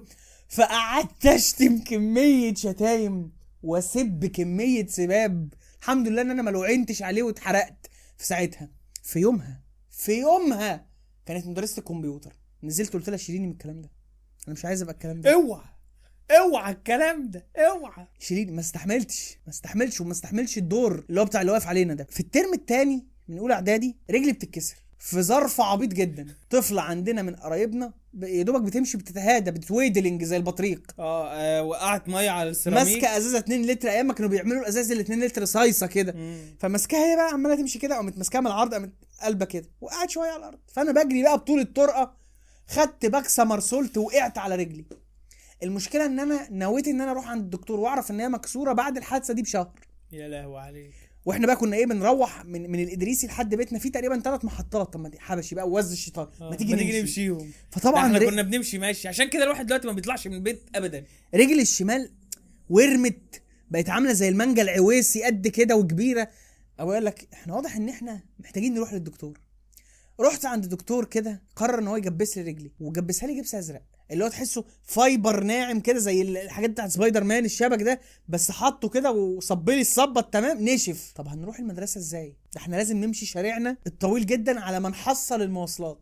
فابوه قرر ان هو يتعاقد لنا مع سواق تنايه يجي ياخدنا من البيت يودينا المدرسه واليوم بتاعه ويجي ياخدنا من المدرسه يودينا البيت. بس عمره ما كان بيجي تاني مره. مده الابونيه الابونيه فكنا هنركب لان انا رجلي انا رجلي مكسوره بس انا مش قادر اواكب على المدرسه برجلي المكسوره دي. فعارف كنت بعمل حبشي يعلمني ايه؟ حبشي اقنعني ان انا عندي اكسترا فيتشر عنهم ان انت احنا طبعا نسيت اقول احنا يعني بنحب نتسلق المدرجات, ولو وصلت للمدرج الاخير المدرسه كلها بتسقف لك وبعد كده تسيبك وتمشي وانت واقف وبتعيط مش عارف تنزل لان انت هتنزل بظهرك وده مش سلم فتخاف ان انت تقع رقبتك تتكسر. فحبشي اقنعني ان انت رجلك دلوقتي خشنه يعني ممكن تحكها في المدرجات تطلع اسرع واحسن. فسمعت كلامه وطلعت المدرج الاول المدرج الثاني. بعد كده بقى بص خيال الاطفال, حسيت ان انا بقيت شايف السحاب مع ان المدرج ده ارتفاع كام مثلا ستة متر ولا حاجه. ومره واحده لقيت المدرس بتاع الالعاب بيصفر فسحه, كل العيال المتمرسه بقى بينزلوا زي القرود من على المدرجات, الحوش بيفضى وانا واقف عامل كده مش عارف انزل. جالي بقى مدرس الالعاب لاني واقف لوحدي مش يساعدني. بص المدرسين ال... ال... بص الوتو مش يساعدني, لا قرر ان هو ايه انا هستفرد بيك, ولعب عليا لعبه نفسيه اللي انا رجلي مكسوره ومتجبس وخايف ان انا اقع اموت. يلا انزل بسرعه ويعني نزلت ببكي بسحب بالدمع من حاجه زي دي لحد ما السواق توفاه الله وما كملناش معاه يعني شويه. رحت فكيت الجبس والدنيا بقت تمام. انا فاكر العيال كانت بتنط, يعني المتعارف عليه ان العيال بتنط من على السور عشان تطلع بره المدرسه, احنا كنا بننط من على السور عشان نخش المدرسه. اه احنا اللي هو مدرس العاب قفل الباب ومش هندخلك يا عم. طب ما عاد الطابور, طب واحنا واقفين بره العيال هتضربنا, فاحنا بتخلوا الواحد يعمل الحرام بايده او ما ينط من السور ادخل المدرسه. انت غبي ما تروح. انت عارف انا لو بعقليتي دي ايام الع... والله اروح ومعتبها يوم. في ايام كنا بنروح بس لما ودي كانت بقى في اواخر تانية لما فقدنا اه لو كان ايه نفضل واقفين قدام الباب شويه نلاقيها مش مربوحه نقوم جايين مروحين. الشارع بتبقى فاضيه ما العيال بقى كلها اهلها وصلتها المدرسه وراحوا يناموا. اهل مين اللي وصلوا عيالهم المدرسه؟ انت هتزيد فيها ده اللي واخدها ماشي واللي ليه صاحبه بمكنه صيني بيقول له ارميني هنا عند المدرسه. كانت حاجه تشرد. خلينا نطلع للفصل والمدرسين اللي هم مش ريماركابل الا بتاع الكاتا الا ام صوت عالي انا مش عارف ايه, بس انا استمرت العداوه اللي بيني وبين مدرسين العلوم. انا ضد العلوم طول عمري فدخلت في بيف مع احد مدرسين العلوم. المشكله ان هو كان بيدينا في الفصل وانا باخد ما... بناخد عنده درس برضه. في الاعداديه بقى من صعوبه المواد اتعرفنا على مفهوم كنا يعني لمسنا معاه في الابتدائي هو الدروس. فاينا بناخد في الابتدائي ما بناخدش دروس غير في الرياضه, في الرياضة بس. ده امتى؟ ده في سته بس. انما هناك بقى لا وانت لا ده من اولى ومن الترم الاول وكل المواد عربي انجليزي دراسات علوم كله. حاولنا الاول نروح سنتر كان على اول الشارع هنا يا... كان حاجه شديده التعاسه يا اخي اللي هو مدرس عربي نحاول ننسى يا جماعه الزفه اللي تحت دي لازم نسجل دلوقتي, وهم قرروا ان هم ايه ينبهونا انه النهارده فيعني ماشي. كان هو مدرس رياضه كان هو مدرس عربي ولم حواليه اقربائه, المدام تدي فرنساوي, اخوها يدي رياضه, واحد مش عارف يدي دراسات, واحد يدي انجليزي, راجل شبه عبد الرحمن ابو سهره يدي كان بيدي انجليزي. فكان حاجه شديده البؤس وكنا على وشك ان احنا نسقط. كنا معتقدين ان انت طالما رحت الدرس انت عملت اللي عليك. بنرجع ما بنذاكرش بنفتح بقى النت ومنتديات دبليو انتر ونتعلم فوتوشوب وبتاع وحاجات من كده. فطبعا مش فاهمين ده غير طبعا بلاده السنتر. وجبت اول دون المستوى في حياتي وجبتها في الكمبيوتر بس بكره يعني ايه نصب لي المشانق اكني جبتها في العربي يعني. ولكن هو حقه لان احنا كانت درجاتنا وحشه في اولى اعدادي اه في اولى كانت كارثه. فتقرر بقى ان احنا ايه نفنطز وناخد بقى مع مدرسين بقى اه. وكان في بقى ايه انا مره اتحركت جدا كان في ميس بتاعت فرنساوي ودي كانت ايه دي افروديت الحياه بالنسبه للعيال. فوقفتها مره وهي بتعدي السكه قلت لها بتدي دروس؟ قالت لي ما بديش دروس اكني شتمتها لعنت ابوها ولا حاجه. فكانت حاجه محرجه جدا. طب انتوا ليه اوفر برضه؟ انت في ايه؟ وانا وانا فعلا انا لعنت ابوكي ما تجاوبي وتتكدي. يمكن انت عشان وقفتها بتعدي الشارع ممكن اه ممكن استناها ما تعدي بدل ما تموت. ما انا استنيتها بتعدي بس كانت هتركب في المواصلات. امم فسبحان الله بدون تدخل من الاهل اجتمعت انا وانت في تانية اعدادي في فصل لو انت فاكر رقمه تانية خامس اوكي اه. وكان الفصل الدنيا بتاعته احنا بقى فهمنا التيتا شويه بدانا ناخد مع المدرسين. مدرسه الفصل خدنا معاها رياضه فاكر مس كريمه الله يمسها بالخير آه. كان في شارع الهودج كنا بناخد الدرس في شقه احد احد اقربائها في شارع الهودج. شارع الهودج اللي هو جنب الحديد والصلب اه لازق كده في الحديد والصلب واسمه الهودج عشان على اوله صيدليه الهودج. العربي كنا بنذاكره في البيت ودي حاجه هتلنك معانا في ثالثه اعدادي. الرياضه احنا قلنا ميس كريمه رياضه. الانجليزي كنا بنذاكره في البيت احنا فهمنا بقى من من مدرس اولى اعدادي.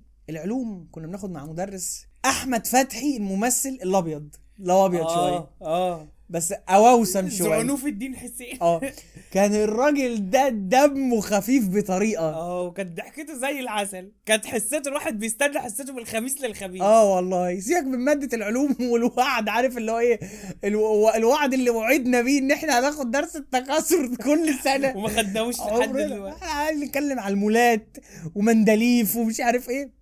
هو كان بيشرح حلو جدا، كان شرحه وبيكتب في الورق كده بترتيب وبنظام بس، وكان مهتم ان هو في اخر كل سنه يصور لعيال كتوثيق. ده خلي بالك احنا مش هنقول اسمه لان اكونته لازال موجود على الفيس. ما انا ممكن احط الصوره والص... في المونتاج صورتنا في المونتاج فضايع عشان شنب اعدادي و... ما هي الحلقه اسمها شنب اعدادي يعني. لو لقيت لو لقيت مش ضلال يعني. المدرس ده كان هيعيبه حاجه واحده بس، ان هو كانت الحصه بتس... بتبقى سبهلله منه شويه، وانا بما اني متعود من الابتدائيه ان انا عندي مشاكل مع مدرس العلوم فدخلت معاه في بيف شخصي، فلا كان يحبني وبل ده كان بيتريق عليا اللي هو يبص لك كده انت بقى شاطر بقى، وانا كنت شاطر برضه بس هو ما بيحبنيش.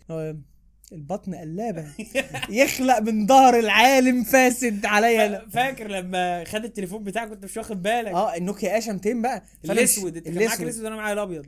فعد احنا مروحين من الدرس عدينا كده نص الشارع، وبعدين ادركت ان التليفون مش معايا هو مخبيه. رجعت مستر حصل كذا كذا، هو قاعد بيدي مجموعه بعدينا. انا بقى خدتني الجلاله يعني، قمت ابص بقى الجرأه بقى قلت له، هو عمال يقول اي كلام انا مش فاكره. قلت له طب معلش بقى يا مستر عشان انا هقفل الباب ومحدش هيطلع من هنا غير لما التليفون ده يطلع. فهنا بدا يزمزق ولا هو يزمزق وانا زمزق، وفي الاخر قال لي تليفونك اهو. بس انت اتكلمت مش عارف ايه. انا مش هاممني، المهم ان انا خدت التليفون. ومن ساعتها واحنا بنزدري بعض، هو ما بيحبنيش وانا مش هقول ما بحبوش بس انا ما بسلطفوش الصراحه. وخدنا درس ايه تاني كان في, في الفرنساوي، احنا رمينا الفرنساوي في الزباله. ولا اصل بقول لك من اولى لثالثه كان ماده مش على المجموع.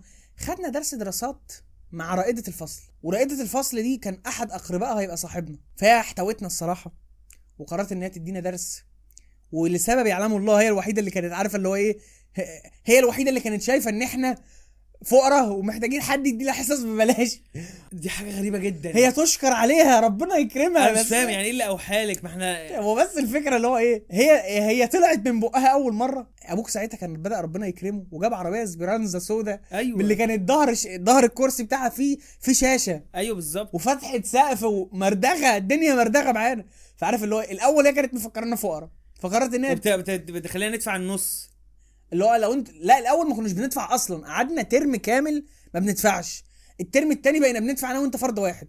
تحس ان الست زنقت نفسها اللي هو انا طلعت من بقي قدام الناس ان انا هديكوا الدرس ببلاش. فبعد كده ادركت ان ابوك بيجي بياخدنا بياخدنا بعربيه، بس هي مش قادره ترجع في الكلمه يا عيني. دي كانت بتحل لنا كل كانت ايه يعني البي ار بتاع المدرسه، فكانت بتحل لنا كل مشاكلنا. ما تجوش هنظبطكم في اعمال السنه، امتحان فرنساوي ما تمتحنوش، هنظبطكم في اعمال السنه.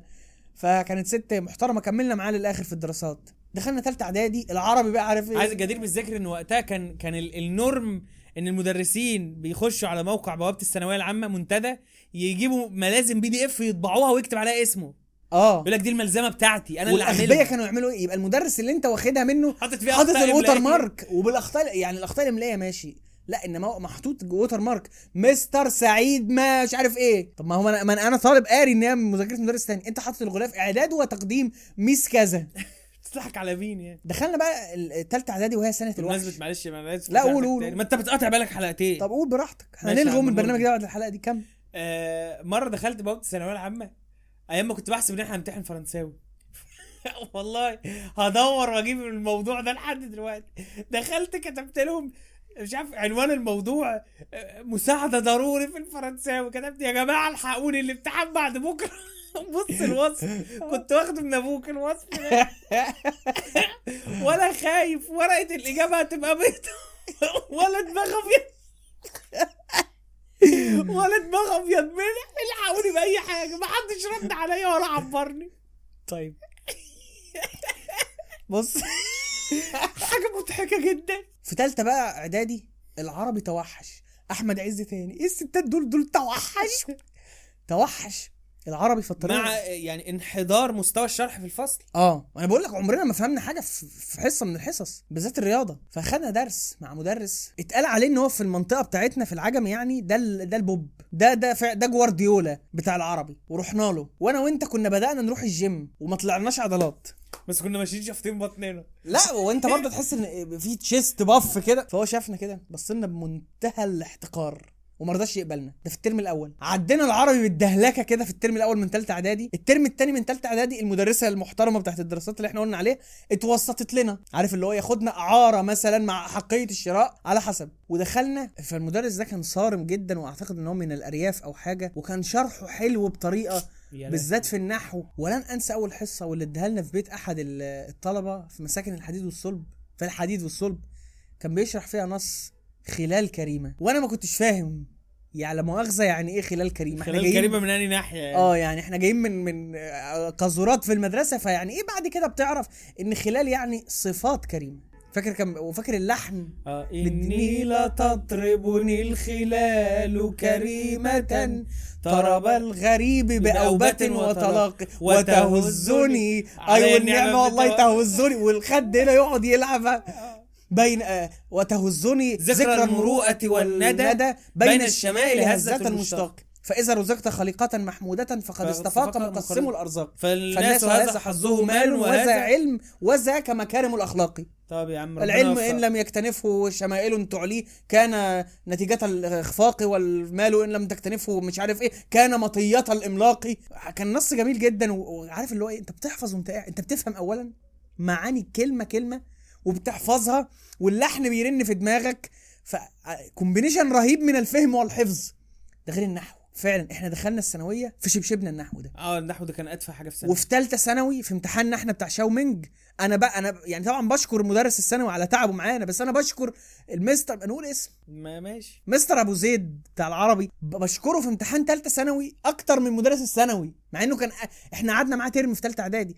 ولا ننسى الشهاده اللي هي بقى الواحد بيحطها على صدره كده، شهاده يعني افخر من شهاده الثانويه ومن شهاده هندسه انا مش عارف اخدها دي، لو قال انتوا احسن اتنين طلبه عندي من سنين كتير. شوف سبحان الله، بعد ما كان رافضنا اه وكان شايفنا جرابيع. اه سبحانك يا رب.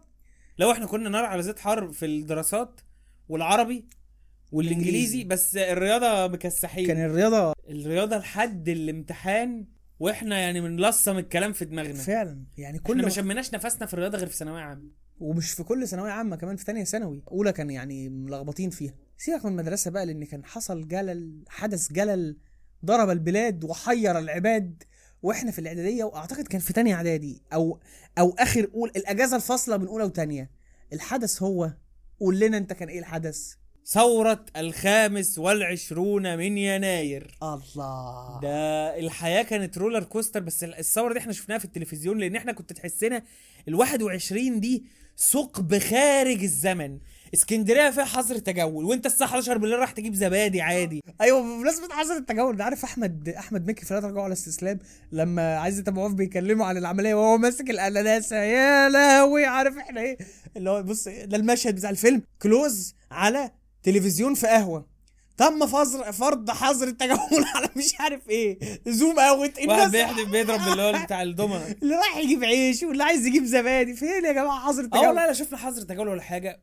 وفي مجازر كانت بتحصل عند القائد ابراهيم في محطه الرمل، ونقطه فوزي معاذ في المساكن ولعوها، وبعد كده بقى في مظاهرات. بس انا مره شفت مظاهره من للاخوان اه تقريبا عشر تنفار كده رافعين لافته وماشيين، رئيس بيتنحى. رئيس ايه اللي بيتنحى؟ رئيس اللي بتعمله إيه؟ لا وساعه التنحي ده انا فاكر ان هو، عارف انت لما بيبقى في جو في جون الجاب، فانت بتسمع صريخ من كل حته، فلما تنحى سمعنا صريخ كده وبس. واللجان الشعبيه برضو عشنا فتره مع اللجان الشعبيه. احنا ايه، عشان يبدو ان هو ده النورم برضو، ما مش عملناش حاجه يعني. في الحقيقه احنا المفروض نعمل لجان شعبيه طول السنه. الشارع الشارع كله حراميه الى الان الشارع نصه حراميه ونصه ناس بتتسرق لحد دلوقتي اه تكافل اجتماعي لحد دلوقتي والله. في حرامي هنا آه، ده برضو حرامي غريب بيطلع عليها الشقق لحد الدور الثالث يسرق انابيب البوتاجاز، مش يعني بيكسر القاعده بتاعت ايه، مخف وزنه وغلس غلس. لا ده بيسرق انابيب البوتاجاز. الاكاده بقى يا ابو الحاج انه مره كان طالع يسرق، فقلع الجاكيت بتاعه. الراجل عايز يركز في السرقه يعني، قلع الجاكيت بتاعه وعلقه على شجره تحت. فالمهم اللي حصل، هرج وبرج، خد الانبوبه وفلق. فاحنا خدنا الجاكيت في البطاقه في كل تفاصيله، وعارفين هو ساكن فين، واصلا ساكن جنبنا، وعارفين ابوه، ورحنا يعني خلينا الراجل اللي باع له الانبوبه يرشد عليه، وباين في الكاميرات. يعني مش ناقص غير ان احنا ناخده في اوبر ونوديه الاسم. رحنا بالبيانات دي كلها الاسم، خد واتحبس ثلاث ايام وطلع تاني. اصل دي انبوبه يعني يعني هتاخد ايه يعني. بس كان حدث كبير بقى وتشوف التلفزيون. انا فاكر ان كان في قنوات احنا مش فاهمين اللي بيحصل في البلد وفي نفس الوقت مش حاسين. احنا كنا بنلعب على اللابتوب الاتش بي لعبه مصارعه ألفين وتسعة على البلاي ستيشن اتنين المحاكي. وافتكر مكالمه كان خالد خالد صلاح خالد صالح الممثل كان بيقول اعتبروا حسن مبارك تفاح. احنا يعني اه كان بيقول للناس اللي اتباع حسن مبارك من الفلول اعتبروا حسن مبارك تفاح، احنا زهقنا من التفاح مش عارف ايه. كان في تشبيهات عجيبه كده بتتقال. والمكالمه بتاعت مصر دي ام الدنيا ام الدنيا. وطلعت زكريا طبعا آه. شباب بنات وعلاقات جنسيه كامله اه ارحموا بقى. والمداخلات وشطب اوباما و... وحسلات طلعت وزلطه وزلطه اللي هو وكان طالع برضه حد زبدي على وسطك اه. وكان طالع على النت شخصيه كرتونيه اسمها ارقر سندود مش فاكره. لا كان بيقول كده قصائد لواحده باين ولا ايه، وكان لابس تيشيرت عليه الدبليو دبليو اي اسمه ارقر السندود. لا ده مش فاكره. بس زلطه ده من كتر شهرته طلع في مسلسل شارع عبد العزيز الجزء الثاني خرمه ابره. التلفزيون اتغير والتوك شوهات اختلفت واحنا بدأنا نهتم، والبيت كله بقى بيلتف حوالين التلفزيون عشان يشوف ناس زي عمرو أديب مثلا بتهبل بتقول ايه ولا و... وبقى في قنوات زي مثلا مصر خمسة وعشرين وقن الصفرة وقن الصفرة وصعود ناس للأسف زي باسم يوسف وبرنامج البرنامج والحسلات و... دي. لا وقبله قبله كان توفيق عكاشة ده كان لا لا ده. لا توفيق عكاشة كان ترند والله العظيم في في فترة عدت كده اللي هو كان حديث الساعة هو توفيق عكاشة. الميم الضحك كله من توفيق عكاشة. وبدأت الناس تتنبه للفيسبوك ايام ما كان البروف... البروفايل بيحط الصوره مطاوله على الجنب. يا صدق انا ناسي الشكل ده خالص. لا يا عم ده ليه قوت الكلاسيكو ما كانش فيه كفر، كانت هي بس صوره على الجنب وتحتها المعلومات بتاعتك والبوستات. وانا كنت متصور صوره كده لابس جاكيت رصاصي وحاطط ايدي في جيبي وعمال ايه انقل حكم بالانجليزي واحطها بوست بوست بوست. لو ما حدش بقى بس الفيسبوك ده ولا اول من الثوره في جروب كلنا خالد سعيد والحاجات دي. وتويتر ما كانش ما كانش عليه. كانت فترة بس للأسف الحديث عنها طول في حلقة التلفزيون لأنها مثلت تغيير في كل حاجة في الشاشة اللي انت بتشوفها. ظهر برضو ناس زي شخصيات اللي هو ايه صحوة الترشح للرئاسة اه. وظهر انا بقى كنت طفل. انت دخلت في حتة انا كنت طفل. لا لا لا ماليش دعوة بقى. مش طفل قوي كنا في اعدادية يعني في ما كانش لسه انتخابات الرئاسة تمت ولا المرة الأولى ولا الإعادة ولا لا لا إحنا فكرة خلاص هيبقى فيه انتخابات رئاسية. ظهر ناس بتعمل اللي هو بتترشح على الفيس. ظهر واحد من المرشحين الرئاسيين. أنا من كتر طفولتي مش أنت كل مرة بيبقى خيالك هو اللي عبيط في الحلقة، لا خد مني العبطة كلها بقى. الراجل واقف بيعمل مؤتمر وهو حاطط خشب فيه كنز. أيوة, أيوة. أنا وأحمد آدم جابه في بني آدم شو آه أحمد آدم فعلا جاب مقطع بتاعه. الفيديو مضحك جدا لما بشوفه بهلك على نفسي من الضحك وإبداع بالرغم من الجودة الضئيلة. بس عارف انا دخلت افتكر انا المشهد ده واسف محدش يشتمني يعني في التعليقات كتبت ايه الثوره جننتكم بقى المنظر ده هيبقى رئيس دوله حضارتها سبعة آلاف سنه. انت لو بصيت بس بعيد عن وش الراجل على الكنزات اللي ده سكتش بيهزر يعني. واحنا ايه تحس ان انت انت عندك اكونت فيسبوك بقى فرض عليك ان انت تكتب تعليق لازم تقول حاجه لازم تعمل حاجه. انا الفتره دي كلها بلخصها في ميم واحد شكرا روح لامك. ده كان ضرب الدنيا مولع الدنيا. بس الثوره دي هنجيلها في التلفزيون اه لان انا عايز ولو انت تعالي. عايز تشوف حاجه سيبك بقى من من من المشاكل السياسيه اللي حصلت او الحاجات. لو انت عايز تحس الاجواء في الثوره كانت عملت ازاي مسلسلين. واحد معروف المسلسل المعروف بين السرايات بين السرايات بس مسمره قبل ما يت... قبل ما يدخن. المسلسل اللي مش معروف بقى لرداءه انتاجه ألف سلامة ألف سلامة بتاع أحمد عز. إيه؟ المسلسل ده بيضحكني ضحك وكوميدي تق... مظلوم جدا المسلسل ده. هو أحمد عيد كان بيعمل مسلسلات الفترة دي يعني عامل ألف سلامة وفي سكر أزمة سكر غريبة آه آه عجيبة ولا حد عارف لها تفسير. أيام ما كان وائل الجسار بيغني كل التترات الممكنة أوه. مسلسل أزمة سكر ده فان فاكت هو اللي طلع ريهام حجاج اه صح. بالرغم إن هي كانت طالعة دور ثالث وكان ينظر ان واحده زي فريال يوسف مثلا هي اللي هتطلع بعد المسلسل ده. ريهام حجاج هي اللي طلعت. يا بخت من كان المنتج جوزه اه. فدي كان يعتبر ده كان اول مره نشوف فيها ريهام حجاج. وكانت امك عليها بتقول عليها امك كانت بتقول عليها البت من نص لسان يا تنمر تنمر بقى الحاجه معلش جت فيك يا فنانه. فلا شوفوا مسلسلات احمد عيد لانها مظلومه جدا. زي ما قلنا ان في الفتره دي الفيسبوك شعلل شعلل كان الإع... كان في اعلام قائم على الفيسبوك. كانوا بياخدوا وصلنا الخبر الف... من الفيسبوك. المصدر الفيسبوك. طب يا بيه ايه في الفيسبوك؟ الصفحه مثلا بتاعت مين؟ اكونت مين؟ المتحدث العسكري طيب ولا مين؟ لا، المصدر الفيسبوك. الفنانه الفلانيه البتنجانيه تقود شبكه لممارسه الرذيله وتجاره المتعه، المصدر الفيسبوك. فايه الفيسبوك كده؟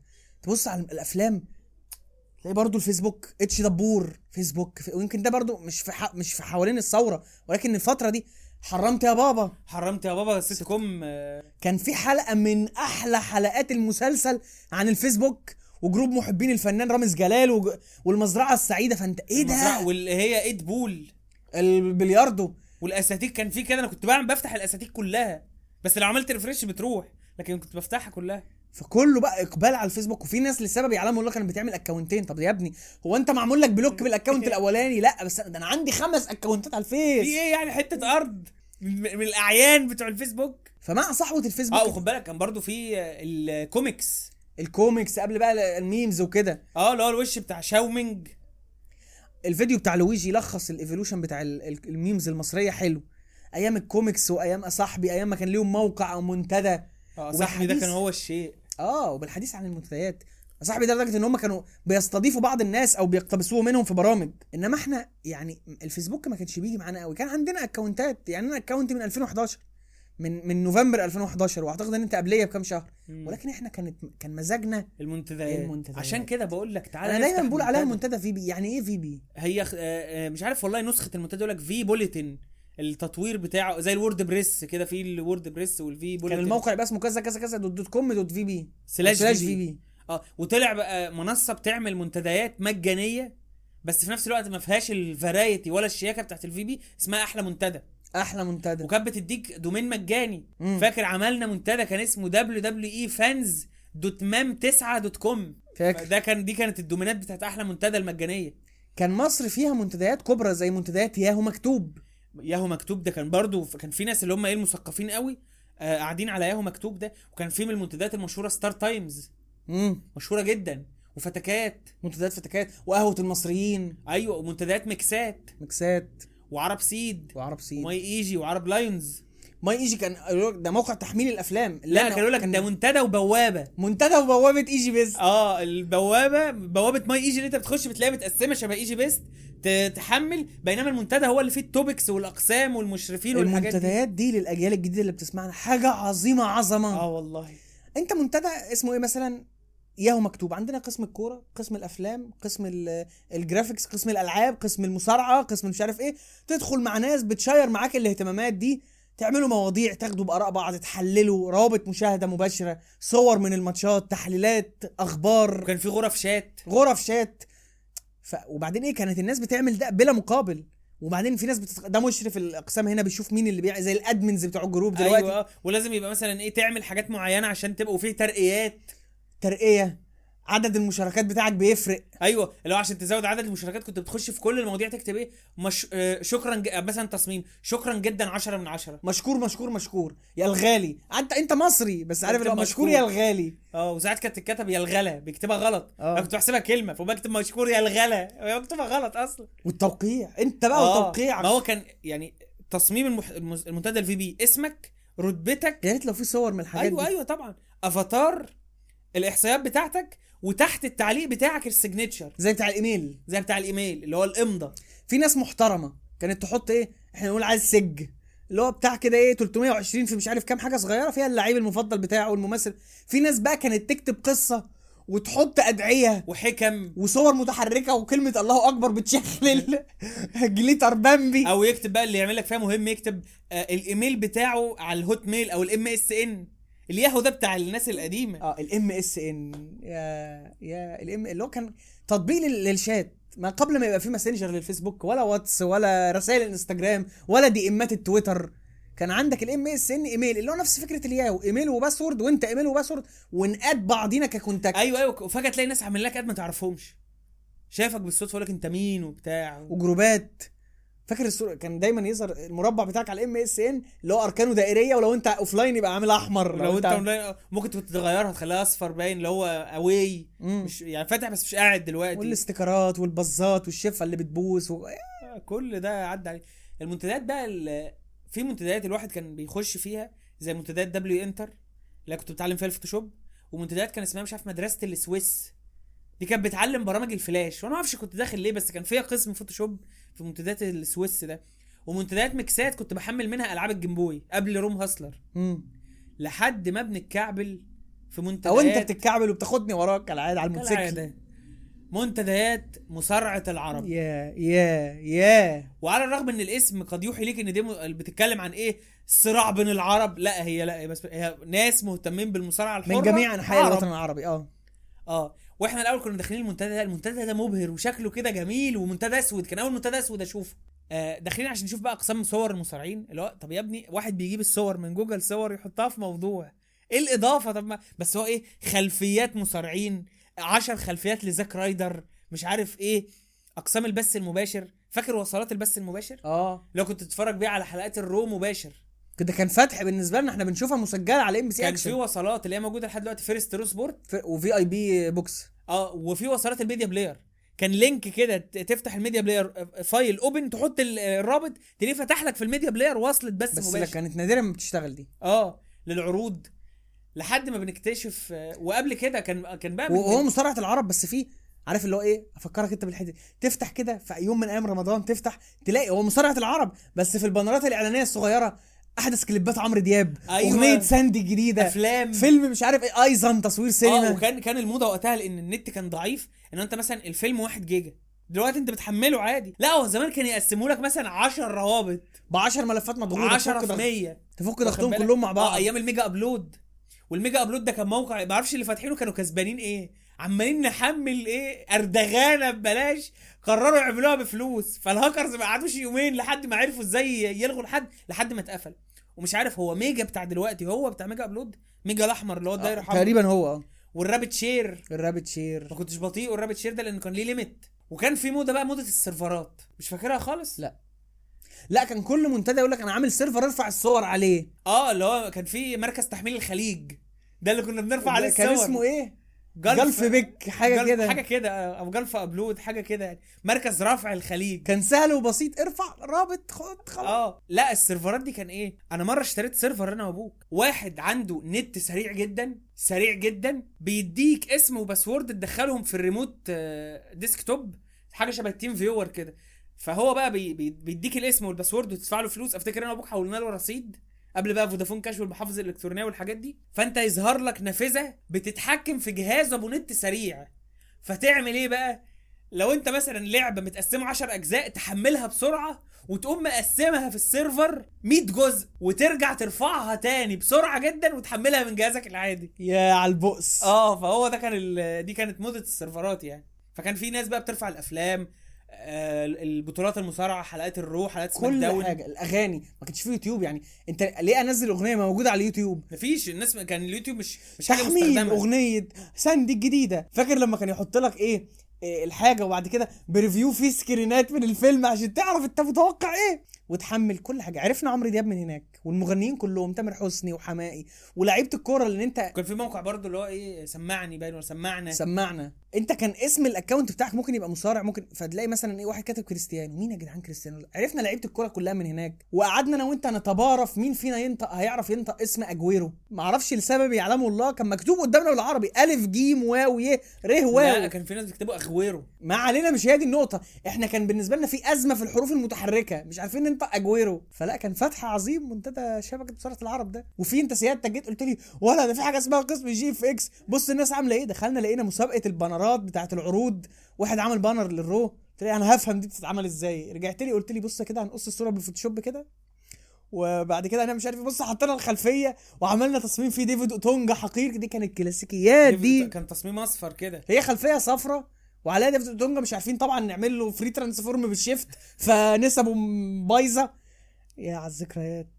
انا قعدت برضه اتدرج وبقيت مشرف اقسام التقنيه، كان الاكونت اسمه ذا تشوزن، مش عارف تشوزن وانا ليه، وانا كنت داشنج، اه كودي رود، انا كان درو ماكنتاير وانا كنت كودي رود. شوف سبحان الله الفور شادوينج يا اخي يا سبحان أخي. الله آه. وبعد كده بقيت مراقب اصفر، المشرف ازرق، المراقب اصفر، واكونت موجود. لا انا في فتره لما كنت مراقب طبعا بالويب اركايف، انت لو دخلت مصارعه العرب بالويب اركايف هتلاقيني في الناس الاونلاين سبحان الله, الله من ساعتها. اه انت فاتح دلوقتي ده سفر بالزمن فعلا.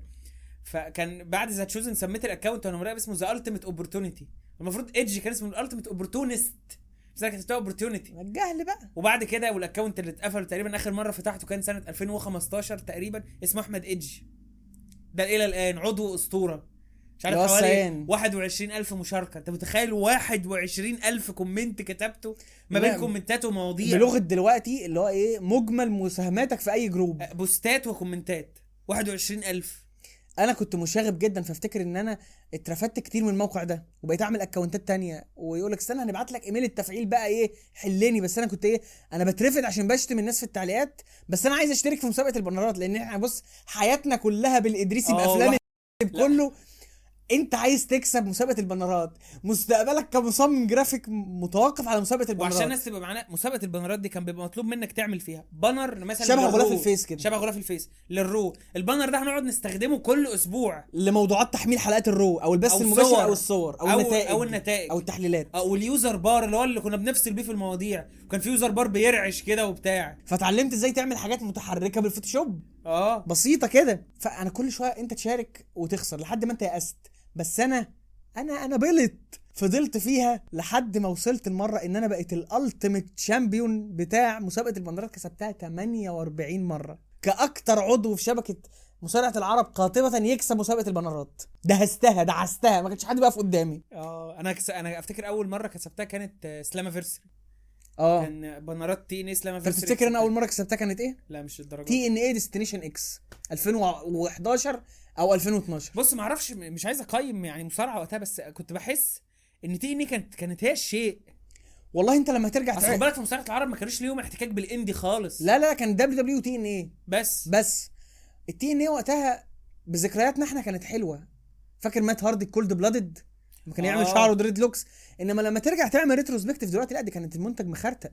الدبليو دبليو اي اللي كانت هوب هاي هيد دي الفتره بتاعت المين ايفنت مافيا ولا بعدها؟ أه لا كان بعدها. بنتكلم على فتره هوجن وبيشوف. اه لا دي ولما تحولت احنا حضرنا التحول بتاعها من تي ان ايه الامباكت. ايوه ايوه بقت لبني و... وبدل الحلبه السداسيه خلوها مربعه رجعوها مربعه تاني وتخلوا على كل ما يميز الشركه. بس كان لسه فيها ناس زي ايجي ستايلز كان موجودين ناس كان... وسامو جو وكيرت انجل وستينج. إيريك يانج كان برضو إيريك يانج الفتره دي كانت كويسه كانت مقبوله. انما إيريك بيشوف اللي هو الناس بتعتبره دلوقتي اله المصارعه ولما يقول حاجه تبقى صح ده كان مسؤول عن خراب الشركه هو هوجن. فلا احنا حضرنا الارك بتاع بنت هوجن اه والفريق ايسز اند ايتس ايسز اند ايتس بس ده كان في نهايه دوره مصارعه العرب. مم. في الفتره دي بنبقى بنتكلم على الاعداديه حسيت ان انا جبت اخر المنتديات العربيه وايه تحط تصميم كل اللي يجي لك يقول لك مشكور مشكور مشكور مشكور عشرة من عشرة. وكان في برضو في ناس برضو لو انت تقلق لو عامل موضوع نايف سعود. نايف سعود ده كان برضو من المصممين اللي قوي جدا. ادهم جيريكو ادهم جيريكو ده كان من الاساطير. ومحمود جي اف اكس ده كان مصري. محمود جي اف اكس اه اختفى ده برضو او اعتزل. لا بيصمم حاجات بس مش مصارعه. ادهم جيريكو كان يمني اه كان اسطوره اسطوره بطل برضو هو المصارعه دلوقتي بقى. اسامه نايتروز اسامه حبيبنا اسامه بغيت جدير بالذكر ان بعدها بكام سنه هي لسه الحمد لله معرفه دائما لحد دلوقتي وهنشتغل على افيشات مسلسل لعبه نيوتن اللي هو الكونسبتات اللي, اللي ما خدوهاش خدوا حاجه تانية. سبحان الله سبحان الله في المنتديات هو رسام رائع جدا اسامه بالغيت لكن بيعمل حاجات نيت ولجت في المنتديات مش طبيعيه تحسها شو لن... فاكر التصميم اللي عامله هو ما بص بص اقول لك حاجه هقول لك حاجه وكان بيرسم بالالستريتور حاجات بيزك شويه بس كانت حلوه. هقول لك حاجه هو نفسه مش فاكرها بس انا فاكرها وهجيبها من اكونت اوف ديفيانت ارت. البوستر بتاع ريس المنيا سبعة وعشرين تريبل اتش ضد اندرتيكر لما كان واخد صوره ويل سميث من فيلم ايام ليجند وحاطط عليها راس تريبل اتش وهو ماشي كده والاندرتيكر في الخلفيه. تصميم بسيط جدا ولكنه كان, كان مبهج جدا ولع الدنيا في المنتديات وقتها. ومده الكفرات الكفرات كفرات ايه الايماندكس الايماندكس قال لك كان انت عندك عايز تعمل تصميم دي في دي ويعملوا لك في موك اب تنزل موك اب زي دلوقتي لا في برنامج اسمه الايماندكس بيحطوا لك على دي في دي او اسطوانه او شريط فيديو في اتش اس. كانت ايام. فانا بقى حسيت ان انا ايه حطيت كتير على مصارعه العرب في التصميمات والاساطير زي ادهم جيريكو غابوا. فانا كنت احب ادهم جيريكو وشغله لقوه على ديفيانت ارت لحد دلوقتي اسمه واي اتنين جي اف اكس واي اتنين جي جي اف اكس او واي اتنين جي اف اكس لانه كان بيحب كريس جيريكو. فانا بحبه. راح فين ده؟ قال لك ده راح منتدى انجليزي منتدى اجنبي يعني اسمه دبليو سي اف ريسلينج كفر فورم. المنتدى ده انجليزي بقى في بي برضه بس انجليزي كانوا مهتمين قوي بتصميمات اغلفه الدي في دي. هم انت عارف بقى الاجانب ناس كوليكتورز يقول لك انا عايز اخد الايفنت ده بس مش عاجبني الغلاف فاعمل له غلاف كاستم ومش عارف ايه. دخلت هناك مفكر ان انا شيء، اتهتكت. اوطى حد فيهم كان بيحط عليا وانا ما بعرفش اتكلم انجليزي، يا دوبك بنلقط كلمتين عشان الامتحان، فخدت على دماغي وخسرت وجبت باد بابليستي للعرب وصوره وحشه عن المصريين، وفي الاخر اتعمل لي بان عشان كنت بقول فك كتير. يا حلاوه مصري قوي. رجعت بعديها بسنتين، بنتكلم في ألفين وثلاثتاشر، المسل الم... على الموقع ده وسميته اي ام اي، ما اعرفش ليه، وكان الانجليزي اتحسن بتاعي شويه بس لازال في برضو حاجه مش نيتف، فاوهمتهم ان انا من فرنسا. ودخلت اشارك، انا بقيت بكسب مسابقات الكفرات بمنتهى السهوله، وكفر العوده بتاعي رويال رامبل ألفين وحداشر ألفين واتناشر اللي كان فيها الروك وسين بانك اللي ألفين وتلتاشر تقريبا او ألفين واتناشر، كسبت وبقيت اونر. وبعدين قررت ان انا اعترف لهم ان انا محمد فهمي اللي كان موجود قبل كده وان انا محتاج اخد فرصه تانية، وتقبلوني. واتعلمت كتير جدا مش بس عن التصميمات، عن تصميمات المصارعه، وده اللي اللي, اللي بحس اثره دلوقتي. شوف شوف سبحان الله، الشخص اللي كان بيدفع استضافه المنتدى ده من راجل من كبار مشجعي تشيلسي في انجلترا وانجليزي اسمه بن موكسهام، اهو ده انا وهو كده دلوقتي على الفيس، سبحان الله، بيشوفني يفرح بيه، هو مؤمن ان انا اللي انا فيه ده كله انا خريج المنتدى اللي هو كان بي... دي حقيقه بيفرح بيها جدا، وانا برضو بظبطه. لو انت مثلا ايه شفت تصميم في اي دبليو وعايز الفونت مفيش بين الخيرين حساب يا بين، خد الفونت. كان في في الموقع ده، انا عايز اقول بس الحته دي، كان في حاجه اسمها الاسيلم.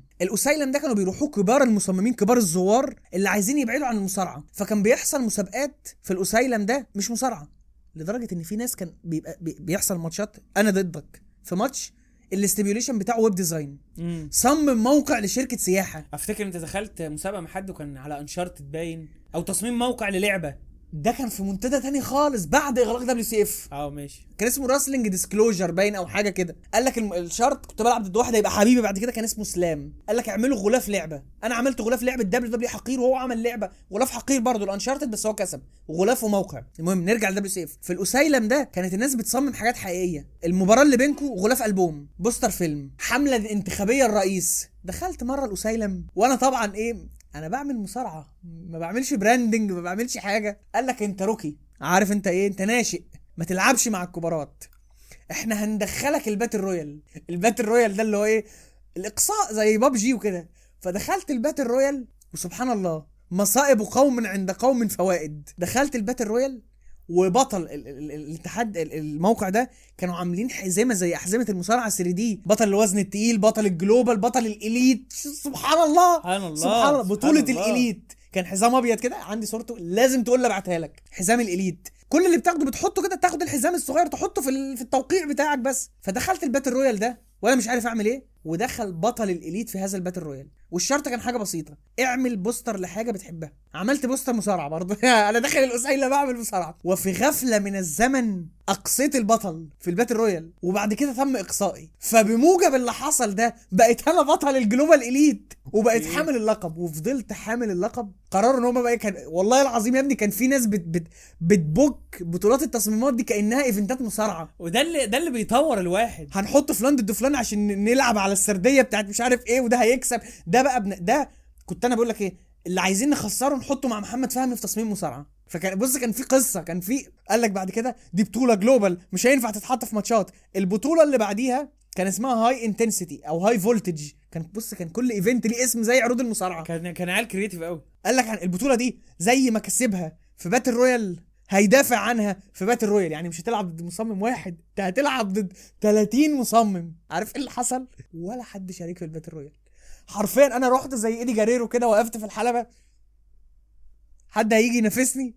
مفيش مفيش بعديها بشهرين الموقع بيقفل، والعبد لله مسك البقسماط تناه بيبقى اخر حامل لقب الجلوبال اليت في مواقع دبليو سي اف. كل حاجه انا بعرف اعملها دلوقتي اتعلمتها من هناك. ما هي بحس ان احنا مفتقدين حكايه المسابقات دي قوي والتحديات، هم كانوا مغطيين على المنتديات العربيه في كده. احنا عارفين عندك واحد البوكر اللي هيبوك فلان ضد فلان عشان الماتش ده الناس هتستنى التصميمات بتاعته مش عارف، عظيم جدا عظيم جدا دبليو سي اف ده. وفي ناس بيعملوا شغل مصارعه اقسم بالله بعد اللي انا وصلت له ده كله في المصارعه، بشوف شغلهم دلوقتي كانوا بيعملوه في ألفين وتسعة، بقول ايه ده، ايه الفجر ده، ايه الذعر ده. ذا نوتوريوس جاب ذا نوتوريوس جاب او بيتر دياجاكومو او الولد اس ناس عتاوله في تصميمات المصارعه. كان في شويه شغل هناك يعني قوي جدا. بقابل ناس منهم دلوقتي بيقولوا لي احنا فرحانين قوي باللي انت وصلت له وان انت كملت وان انت حولت الهوايه بتاعتنا لشغلانه. والله انتوا لو كملتوا كنتوا تقعدوا الدبليو دبليو في البيت من التصميمات. انا اسف ان انا حولت الموضوع كله. ايوه لا لا يا عم ده شكل لكنه من ذكرياتي. هو ده هو اللي خلاني في اللي انا فيه دلوقتي بعد ربنا طبعا. لا لا المنتديات المنتديات خدت مننا رقات. انا افتكر في منتديات بصراحه العرب كان في الديابيانز ياس طائفة عرفنا بقى طائفة عبيد عمرو دياب. عرفنا يعني ايه عمرو دياب وايه الديابيانز دول و... وشوفنا صعود تامر حسني وبتوع وان دايركشن وبوي باند. كل الح... كل الحاجات شفناها كلها جميل. المنتجات جاستن بيبر كان كان شيء ده. كل التوقعات رج... صبيان وبنات يحطوا في توقيع جاستن بيبر اللي هو يعني ايه. هفكرك بحاجه. فاكر لما كنا نحط الصوره في التوقيع وبعد كانوا عاملين نص بيض ابيض كده ونقال له بس اللي هو ليه, ليه؟ انت ليه عامل حاجه زي دي؟ والباترن من الخطوط انت عامل تصميم نظيف ما تسيبه وتحفظ. لا باترن من الخطوط عشان ابين التصميم كانه طالع في شاشه استاد. ليه بقى انت خليته ديستورتد وخلاص. اه يا اخي حبايبنا بتوع الكوره تصميمات المصارعه كان ليها ستايل. انما توقعات الكوره بالسماج. فاكر آه توقعات الكوره آه بالسماج؟ ايوه طبعا تجيب صوره ميسي وتجيب السماج كده تقعد تسحب ودان. سبحان الله يعني توقيع المصارعه بتلاقيه بحجم حلو كده زي كفر الفيس. توقعات الكوره بتلاقيها قد كده شريطه كده فيها مثلا لن انسى رونالدينيو بتشيرت اي سي ميلان عامل كده وطلع منه حاجات والتكسرات ما تبقاش فاهم فين التصميم في كده. وافتكر برضو كان في دروس فوتوشوب اوت اوف كونتكست. يعني دلوقتي انت عايز تتعلم فوتوشوب بتلاقي حد عامل لك كورس اساسيات وبتاع. ما كانش فيه الكلام ده. انت كنت تخش على المنتديات يا رب صبحنا وربحنا تفتح قسم الدروس تلاقي مثلا ايه درس ازاي ترسم فلاشة بس كده من الهوا. اللي هو هو انا ليه ممكن احتاج ارسم فلاشة اصلا؟ انما منه بتعرف تستخدم البين تول وما بتفكرش. انت فاتح فاتح الدرس داس فايل نيو تقوم موقف الدرس فايل نيو كتب الارقام تنقل الارقام وما بنسالش ما بنسالش واختار الاداه دي ليه وحط القيمه دي ليه ما نعرفش. الناس دلوقتي في مردغه في تعليم الفوتوشوب. الناس دلوقتي في مردغه فيما يتعلق بتعليم الفوتوشوب والبرامج. ما انت بقيت لو مش عايز تلاقي كورسات بتلاقي كورسات وببلاش غصب عنك. هتلاقي كورسات وتعلمك. يعني في ناس بيكلمني يقول لك ها بقى بيكلمني يقول لي ها خلصت تعليم الظل والاضاءه اعمل ايه؟ خلصت تعليم الظل والاضاءه انت مفكر دي حاجه هينه كده؟ ده احنا كنا بنكفر عشان نعمل تصميم توقيع. لولا المنتديات بعد يعني ربنا سهل لنا المنتديات. عيال بقى انتروفيرت لا ليها في المرواح ولا في المجي. ولو كنا هنستنى ان احنا نتعلم المواضيع دي ان احنا نروح كورسات ولا كنا هنروح ولا هنيجي. فسبحان الله في رزقه يعني سبحان الله, الله. وبرده اول شغل جالي كان جيب المنتديات اه الاتحاد القطري اه فالحمد لله والله. آه هي فتره الاعدادي يعني الناس هتاخد هتاخد بالها ان هي فتره سوداويه شويه فعلا. ما فيهاش ذكريات حلوه كتير كلها ذكريات وحشه. تحس ان الصبيان وهم بيبلغوا ريحتهم بتبقى وحشه. بعرفش ايه الجمله اللي انا قلتها دي. اه والله تحس ريحه المراهقين عرق يعني. في في بروفايلات دلوقتي بدخلها بحس انا ولا انت ريحتك يعني عرق ريحتك زناخه. عارف ريحه المراهق الزنخ ولا حبذا لو بيتفزلك بقى وفاكر نفسه فاهم وبتاع. انا بحب اوصف دايما فتره الاعدادي دي بانها فتره ريحه الشرابات. اه حاجه كئيبه مدرسه كئيبه حتى طفي الشاشه اللي وراك من الكآبه قلت اه ده دي معايشه معايشه مواد كئيبه مدرسين كئيبه مدرسه كئيبه مفيش احداث. رجلي اتكسرت اول مره حد في عيلتنا كلها او اسرتنا الصغيره رجله تتكسر او ضلع من ضلوع طرف من اطراف الكسر كان انا. انت كنت على وشك ان انت تشيل كمبيوتر. مرحله البلوغ وما اتلاها من قذورات وحاجات بوظت عقل الواحد لولا ستر الله بس والتربيه. فهي فتره مش سعيده.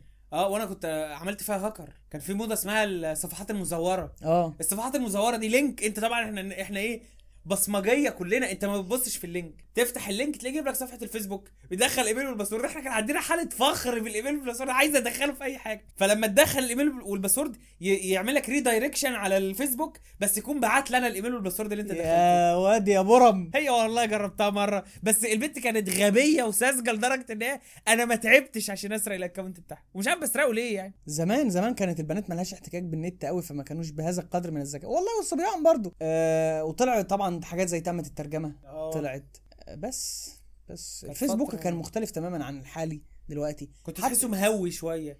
دخلت و... التويتر وقتها في ألفين واثناشر تقريبا او تلتاشر وما كنتش فاهم يعني ايه ار تي. فانا كنت بعتبر ان ار تي دي اللي هي راشا توداي روسيا اليوم وكان موقع اخباري موقع, موقع اخباري وطلعت ار تي لاري تويت. بس انا موضوع است... وكان بالنسبه لي بقى بشوف في الاجانب ان المصارعين بيردوا عليك في تويتر أوه. فكنت ادخل اكلم المصارعين في تويتر وما يردوش عليا. ومره تم الإعلان عن مباراة شيكاغو ستريت فايت بين سي ام بانك وكريس جيريكو في ألفين وحداشر في اكستريم رولز. فقررت ان انا ابعت تويته بانجليزي بليد جدا لكريس جيريكو بقول له انت عبيط انت رايح تلعب ماتش ستريت فايت مع سين بنك في بلده، انت عبيط. ده الناس هتطلع عليك تكسر.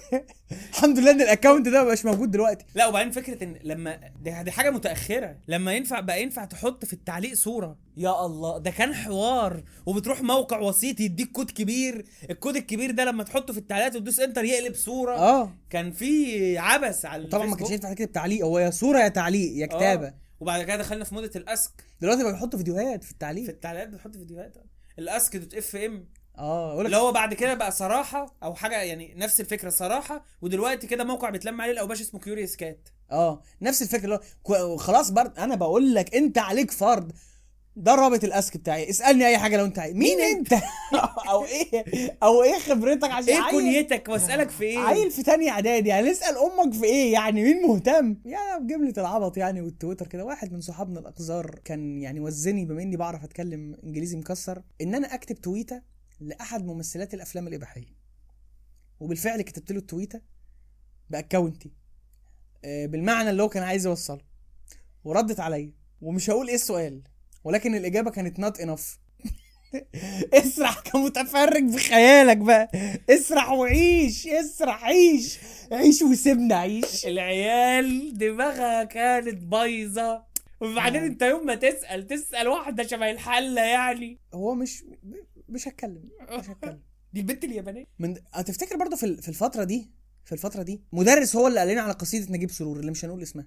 اه او في مدرس اللي هو ايه او برضو مستر العلوم اللي احنا كنا بنقول عليه اول واحد قال عيان بيميت قدامنا واحنا عيال اعدادي. اه كانت فتره كانت فتره انهنجد. اه لا وكان في مدرسين آه بي بينظروا سياسيا.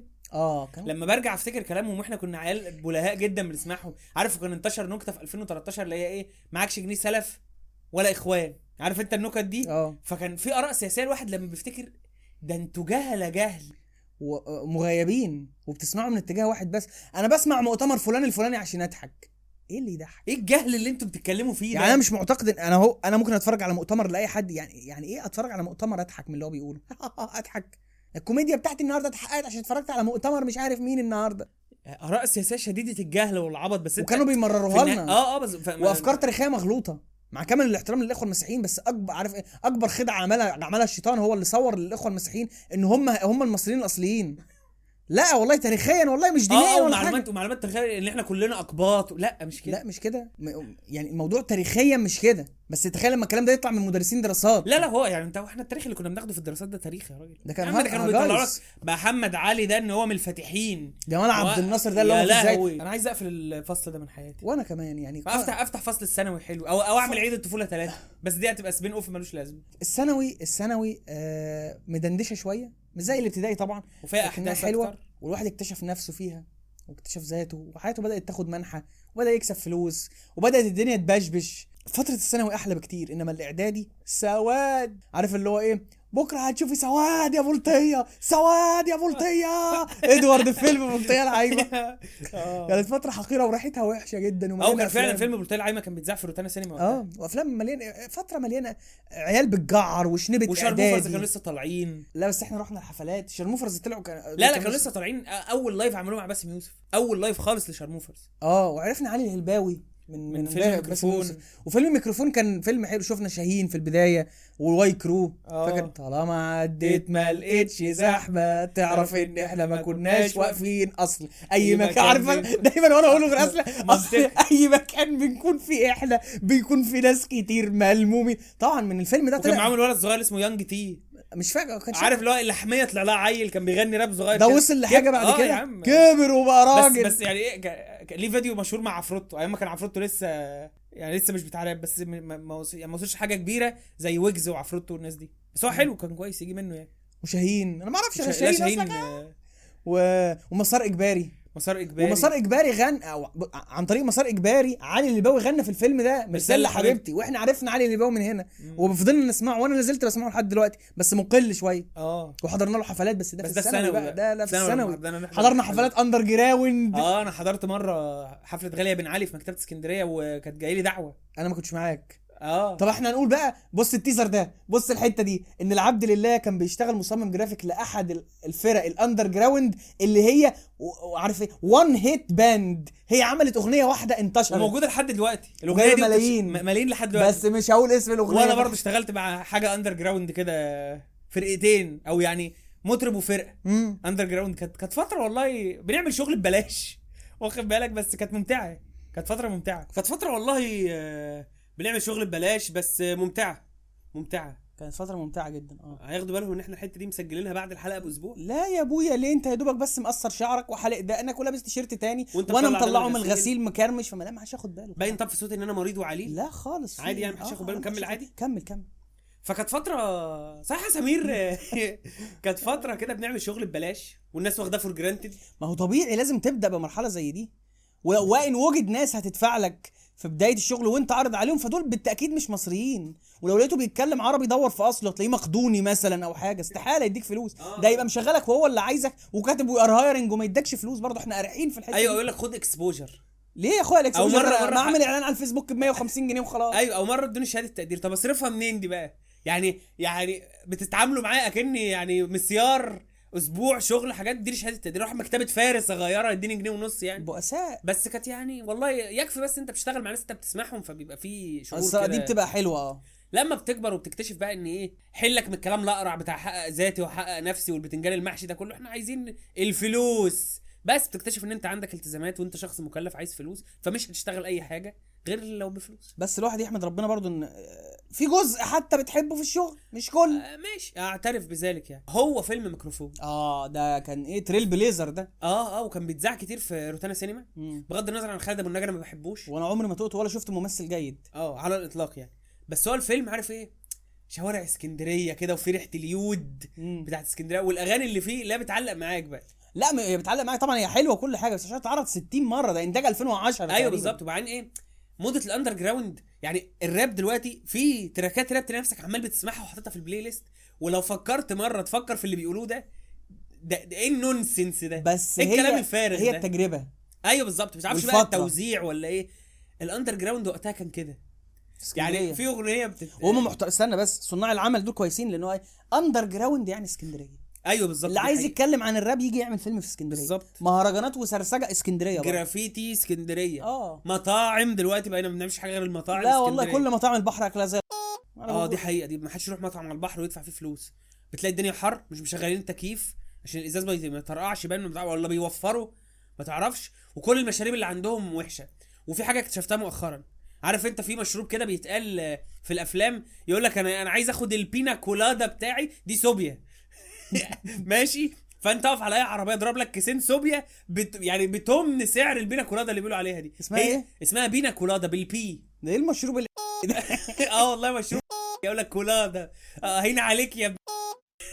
فدي صوبيا، صوبيا باينه فيها رغاوي كده، صوبيا مرغيه بس. ولو انت مسوشي مزوخي عايز اللي يديك على ظهرك بالجلد ده، ممكن تروح تاكل حلويات في دليس او تخلي ايه بس يعني ولات الذوق ولات الادب جدا، بس البس حاجه، البس حاجه ما فيهاش ياقه يعني، ما تلبسش بولو عشان الافيان تلبس حاجه اه يعني ما حسسني ان انت شغال في اللي هو مصنع الشوكولاته بتاع فيلم جوني ديب، انت ما انت بياع في محل حلويات. ديد يو نو ان ماي فيرست ديت ايفر كان هناك؟ ما انت حد يروح حاجه زي دي، روح عند عم زغلول اضرب السيرفيس بتاع السجن ده بتعمله سبعين جنيه دلوقتي. احنا من العجم يا بيه، منقطعين عن المحافظه. المهم عايز ت... الحاجات المستقله طالعه من الخرابه دي، ما اعرفش في ايه المشي مثلا مش عارف، بس حاجه حلوه. الفيلم نفسه يعني ايه، كان بيبتدي باغنيه اهلا بيكم في اسكندريه، لما تيجي تظبيطك عليا من ابو قير للع... من ابو قير للعمريه، ده ايه انت ايه ده انت فاضي لامه ده، وبعدين من ابو قير للعمريه مفيش حاجه طريق زراعي من ابو قير للعمريه مش هتشوف فيه اي حاجه، ونخش كل الكره الساحليه تقريبا، ده المحافظ اللي بيغني الدور سيلكتور هيسيب امك كده تعدي كل الكره الساحليه. اه عادي ده دول بتوع الاغنيه دول، ده اخرك يا ابن تروح شاطئ ابو هيفل ممتاز بس المعبوره يضربوك فيها، اخرك تروح سينما امير تدي الراجل عشرة جنيه عشان تبوس في الكراسي اللي ورا معروف. انا مره كنت داخل السينما لوحدي فاديته عشرة جنيه، بحسب الراجل محتاج، قال لي خش براحتك اقعد في اي حته يا استاذ، ما انا على الباب ما نقيتش الكرسي، فانا واخد التذكره وهقعد في اي حته، انت ما اديتنيش بريفليج. قال لي يعني انا مستني بقى وبتاع، وانا اخد قبله في الظلام وكده. مكان غريب كده اه واوراني يعني اورانيه هناك كتير قوي آه. في سينما امير اورانيه كتير. فدي كانت من الاغاني اللي بتفتتح الفيلم بقى اه وفي اغنيه انا لحد دلوقتي بسمعها كلامها مينينجلس ما فيهاش الواو، بس لو مروح من المنشيه الساعه اتنين بالليل وراكب المشروع من عند الجندي المجهول وطلع من عند زنانه وشارع عشرة والمينا والورديان اسمعها. لا بيقول كانت بتقول ايه؟ ساعات تبقى الحياه اشبه بزار تبقى الولي من, من غير مزار، كلام فارغ ملوش اي معنى، ساعات تهون نفسك عليك وتكون عليك, عليك وتشوف سراب على طرف حافه من التراب. اهو ده كلام فارغ يعني ما ترسلوش تاني، بس هو الجو عايز الاغنيه دي. لا حد زعلني ولا حد داسلي على طرف والحياه مشمشه نايم على الازاز وبسمع تبقى اشبه بزار اشبه بزار. ده تلاقي واكل من عند ابو لبن ده او بازوكا او هارت اتاك اه وكان في برضه اغنيه كانت بنات بيغنوها كانوا بيقولوا ايه؟ تا وسط الزحام فكر في ابعد. هم الثلاث بنات اللي كانوا بيغنوا من ورا اهاليهم. لا لا لا دي واحده دي سنجل، التانيين كانوا مش عارف اسمها. كان في بنت ماسكه ورك فرخه كده هي بتقوم ورك فرخه دي اللي كانت بتغني تا وسط الزحام. بس هو كان اه الاغاني كانت حلوه. ومسار اجباري عرفنا مسار اجباري مسار اجباري ايام ما كان ايه لو مش عايز تشوفهم بالعافيه بتشوفهم. دلوقتي بقوا يتكبروا يا سيدي بقوا يتكبروا ما يجوش اسكندريه والحفله بتشعف تلتمية جنيه ولا حاجه. فاكر اول اغنيه كان بيغنوها ايه؟ ماليه الجرايد بس دي في اخر الفيلم اعلانات اه دي في اخر الفيلم. بس هم كانوا بيغنوا ايه؟ كانوا غير ان هم غنوا مرسال ح... مش هم يعني عزفوا مرسال حبيبتي مع علي الليباوي. ما بحبش التوزيع ده، انا بح... بحب التوزيع اللي عمله علي الليباوي البرنس تقريبا او حاجه مش عارف بصراحه ما اعرفش. ودايما كان بيقولوا ان هم مش مزيكاتي بلغه الاندرجراوند ده مش مزيكاتي. هو كان علي الهلباوي بيطلع في مقابلات يقول لك كانوا بيشغلوا او بيلعبوا مزيكه البرنس وقالوا لي غني عليها فهو غناها، وكان ساعتها عامل شعره طويل فالاغنيه بدات تلنك معانا ونسيناها. فاست فورورد بعد كام سنه هنسمعه بيغنيها في حلقات برنامج البرنامج اه فبيعلق معانا وانا سجلته على الفلاشه من الريسيفر البريفكس اه. فاحنا علي الليباوي ده ليه قصه معانا، بجد ان هو مش واخد حقه آه. صوته قوي، والشيخ محمد الهلباوي ابوه برضو كان بحبه جدا من المشايخ. انا ما اتصورتش مع يعني. مشاهير في حياتي غير مره واحده. ما اتصورش معايا قبل كده ما تصورت مشهور مين يا ابني ده انت اخواتك مش عارفينك اتصورت حطني بص الصوره دي بص بص وشي بص عظم وشي كان باين ازاي بص رقبتي رفيعه ازاي اللي بتريق على شاهين بص شكلي عامل شبه سرطان البروستاتا تحت المجهر ازاي. كان في الماكس دي ورحنا له وكانوا قاعدين هو والفرقه بياكلوا سمك و... ايوه يعني معلش انا ما رحتش فرضت نفسي، انا كنت عارف الفرقه وبنتكلم من قبلها. جدير بالذكر ان انت من بعد دي ما رحتش حفلات تاني ما رحتش حفلات تاني. الحفله دي بص بقى المقتطع كانت فين؟ كانت في لسيل الحريه ليه في ملاعب لسيل الحريه وش باب هندسه سبحان الله ده فورشادوين. كان فيها كايروكي بس احنا ما استناهمش لما يطلعوا ايوه علي الهلباوي علي الهلباوي شارموفرز والفرقه اللي هي بتاعت وسط البلد اللي كلب بلدي حب كلب لولو هي ساكنه في فيلا وهو طلعان ميتين ابوه حاجه كده. فكانت حفله لطيفه كان معانا باسم وعلي ساعتها باسم وعلي علي ايام ما كان اسمه علي سوبر علي سوبر وانا طلعت دلوقتي بقى السوبر سيان ولا ايه مش عارف اه ايفولف اه. قبليها بقى لو تفتكر اول حفله اول حفله كانت كان اسمها صوت صوت كان ايجيبشن بروجكت وكنت زعلان جدا انا مش اعرفها. لا اسمع كانت ايجيبشن بروجكت في الاول وبعد كده جزجه عمدان النور وبعد كده علي الهلباوي. لا اللي انت متلخبط بتقول عليه ايجيبشن بروجكت كان اسمه زين محمود بتاع يبكي ويضحك لا حزن ولا مش ايجيبشن بروجكت خلاص ما حضرتش. ايوه صح صح ما حضرتش حاجه لايف لايجيبشن بروجكت. فعارف كانت في حوش كده مكتبه اسكندريه اللي هو كان الستيج بتاعهم وراه واحنا ظاهرين في فيديو اليوتيوب اه موجوده على البوب. بص ادخل الحفله دي اكتب حفله صوت مكتبه اسكندريه ده علي الهلباوي هتلاقينا. شوفني بقى في الجماهير كنت لابس قميص تريكي واز لو عرفت تجيبني عارف لو ويرز والدو ابعت لي الصوره على تويتر او انستجرام هتكسب معانا طقم بايركس طقم بايركس حراري وج... وجبه كومبو اي بطاطس فشوفوا وابعتوا لنا وممكن لا وانت ليه قلت في علي الهلباوي بس اكتب اكتب عمدان النور مكتبه اسكندريه اكتب الشيخ زين محمود مكتبه اسكندريه اكتب علي الهلباوي مكتبه اسكندريه هتلاقيني لابس التريكي واز اعمل كده دايره عليا زي ورز والده وبعتها لي اه. لا ورحنا بقى بعد حفله الليسيدي سنه ألفين وسبعتاشر صح في مسرح سيد درويش علي الهلباوي اه بحضور الفنانه اللي هي كانت بتطلع مع احمد عبد العزيز في سوق العصر اللي اسمها نورهان اه نورهان من من كبار معجبي علي الهلباوي دايما وراه. وكان اللي هو دخلونا بالعافيه لو انتم مش لابسين انا كنت لابس بلوفر عامل شبه اللي هم حراميه ميكي ماوس مخطط ابيض في لبني يا بيه. طب المغني والفرقه اصلا مش لابسين فورمال انت بتخنوني وخلاص. لا لا هو هو مسرح سيد درويش من جوه مبهر انا بحب مسرح سيد درويش جدا فهو ليه كود كده وليه سمت. حتى كان المديره مديره اعمال علي الهلباوي جت شيكت علينا قعدت معروف بقى يا ايام يلا. انا بعدها برضو مش بعدها برضو ما بين دي وما بين صوت رحت الحفله اللي قلت لك عليها بتاعت غاليه بن علي كان كان محمد وهبه بتاع البيس جيتار بيحسبني بصور, فانا قلت طب ما تبعت لنا دعوتين, جبت اخويا محمود خيري يصور. افتكر وقتها كنا في رمضان وكان بيتذاع مسلسل حواري بوخارست. يا ايام سامحني يابا لو كنت غلطت بس بقى انا مستغابه فعلا. احنا بس نخف نفتح مطاعم اسمها بازوكا والحاجات دي, هي اسكندريه هترجع لبنان يعني. احنا لازم نديها كلها ايه عارف, احنا عايزين كل المحلات تعمل يفط مش جلادنج وتكتب بفونتات هاند ريت هاند ريت كده السكريبت فونت, ولازم الاسامي بقى يوناني. اه تريانون تريانوس آه. سيرياتون سيرياتونين كده آه. استروجين حاجات كده لاكس ولاك حاجه كده بس ماتريكس اباتريل استنى هقوله اه لايرولين العيال بتسف على المخدرات لايرولين اضرب. آه ما نشتريش من ابو لبن, احترم نفسك احترم ذاتك وانت بتاكل. اشتري من الشيخ وفيق او رز بلبن بتاع فهمي اللي في شارع قهوه الخرس عند كمال سعد. وطبعا هو مش معنى ان هو الشيخ وفيق ان هو في سام سورت اوف سلفيه او راجل اسمه كده او قرر ولا ولا قهوه الخرس اللي قاعدين عليها خرس اه. طب شايف ما تعديش عند كليه هن... لو انت رايح اسكندريه ما تعديش عند كليه هندسه عشان في ديمنتورز هناك ممكن تشوف تروح والاخر تقعد تدور فين روحي فين روحي. قفل لنا بقى الفيلر ده عشان انا والله يعني بشق الانفس عمال اتكلم وعندي الكاميرا عماله تفصل ومش عارف ولا عارف اشم ولا ادوق وانا قاعد قدامك عادي كده ربنا يستر. يلا بقى خراب يا دنيا خراب, انا هبوتكم كلكم. فخلينا ايه عشان وعدنا الناس نقرا الايميلات. نبتدي بالاب المتعوس قضى حياته يدي دروس, خوجه عتيق عقله ملحوس, هندلعه حبه المنحوس ونغرقه في بحر فلوس. ده يوسف وهبي في الفصل المتاح الوحيد من سفير جهنم. اللي يعرف يجيب لي الفصول الثانيه يبعتها لي على الايميل, اللي يعرف يجيب لك يبعتها على الايميل. اه ليه يا اخويا امبراطور الصحراء ده مصطفى البارودي من نفس المسرحيه. نبتدي عندنا سيف اسامه بيقول كنت عايز اوصل وانا ما بعرفش ابعت رسائل بريد لسبب ما, يا رب تكون صح وتوصل. ما ماشي بس انا من الناس اللي بيسموهم بوتر هيد واحب ودي اعجابي الشديد بحلقات هاري بوتر دي على قناه الافيشل اللي ما شافهاش, وكنت عايز حلقات عن نوستالجيا هاري بوتر بالنسبه لكم. اه اعتقد دي حاجه من عينينا تلفزيونيه طبعا في حلقه التلفزيون ممكن اه, انما هل حلقات جديده؟ لا اعتقد لان ما فيش محتوى. اه ما خلاص اتكلمنا عن كل حاجه يا سيف يا اسامه. لا صح زي ما هو بيقول ممكن نتكلم عن وصلنا له ازاي وايه اللي حصل وكده. آه شكرا يا سيف يا اسامه حبيبي يا سيف.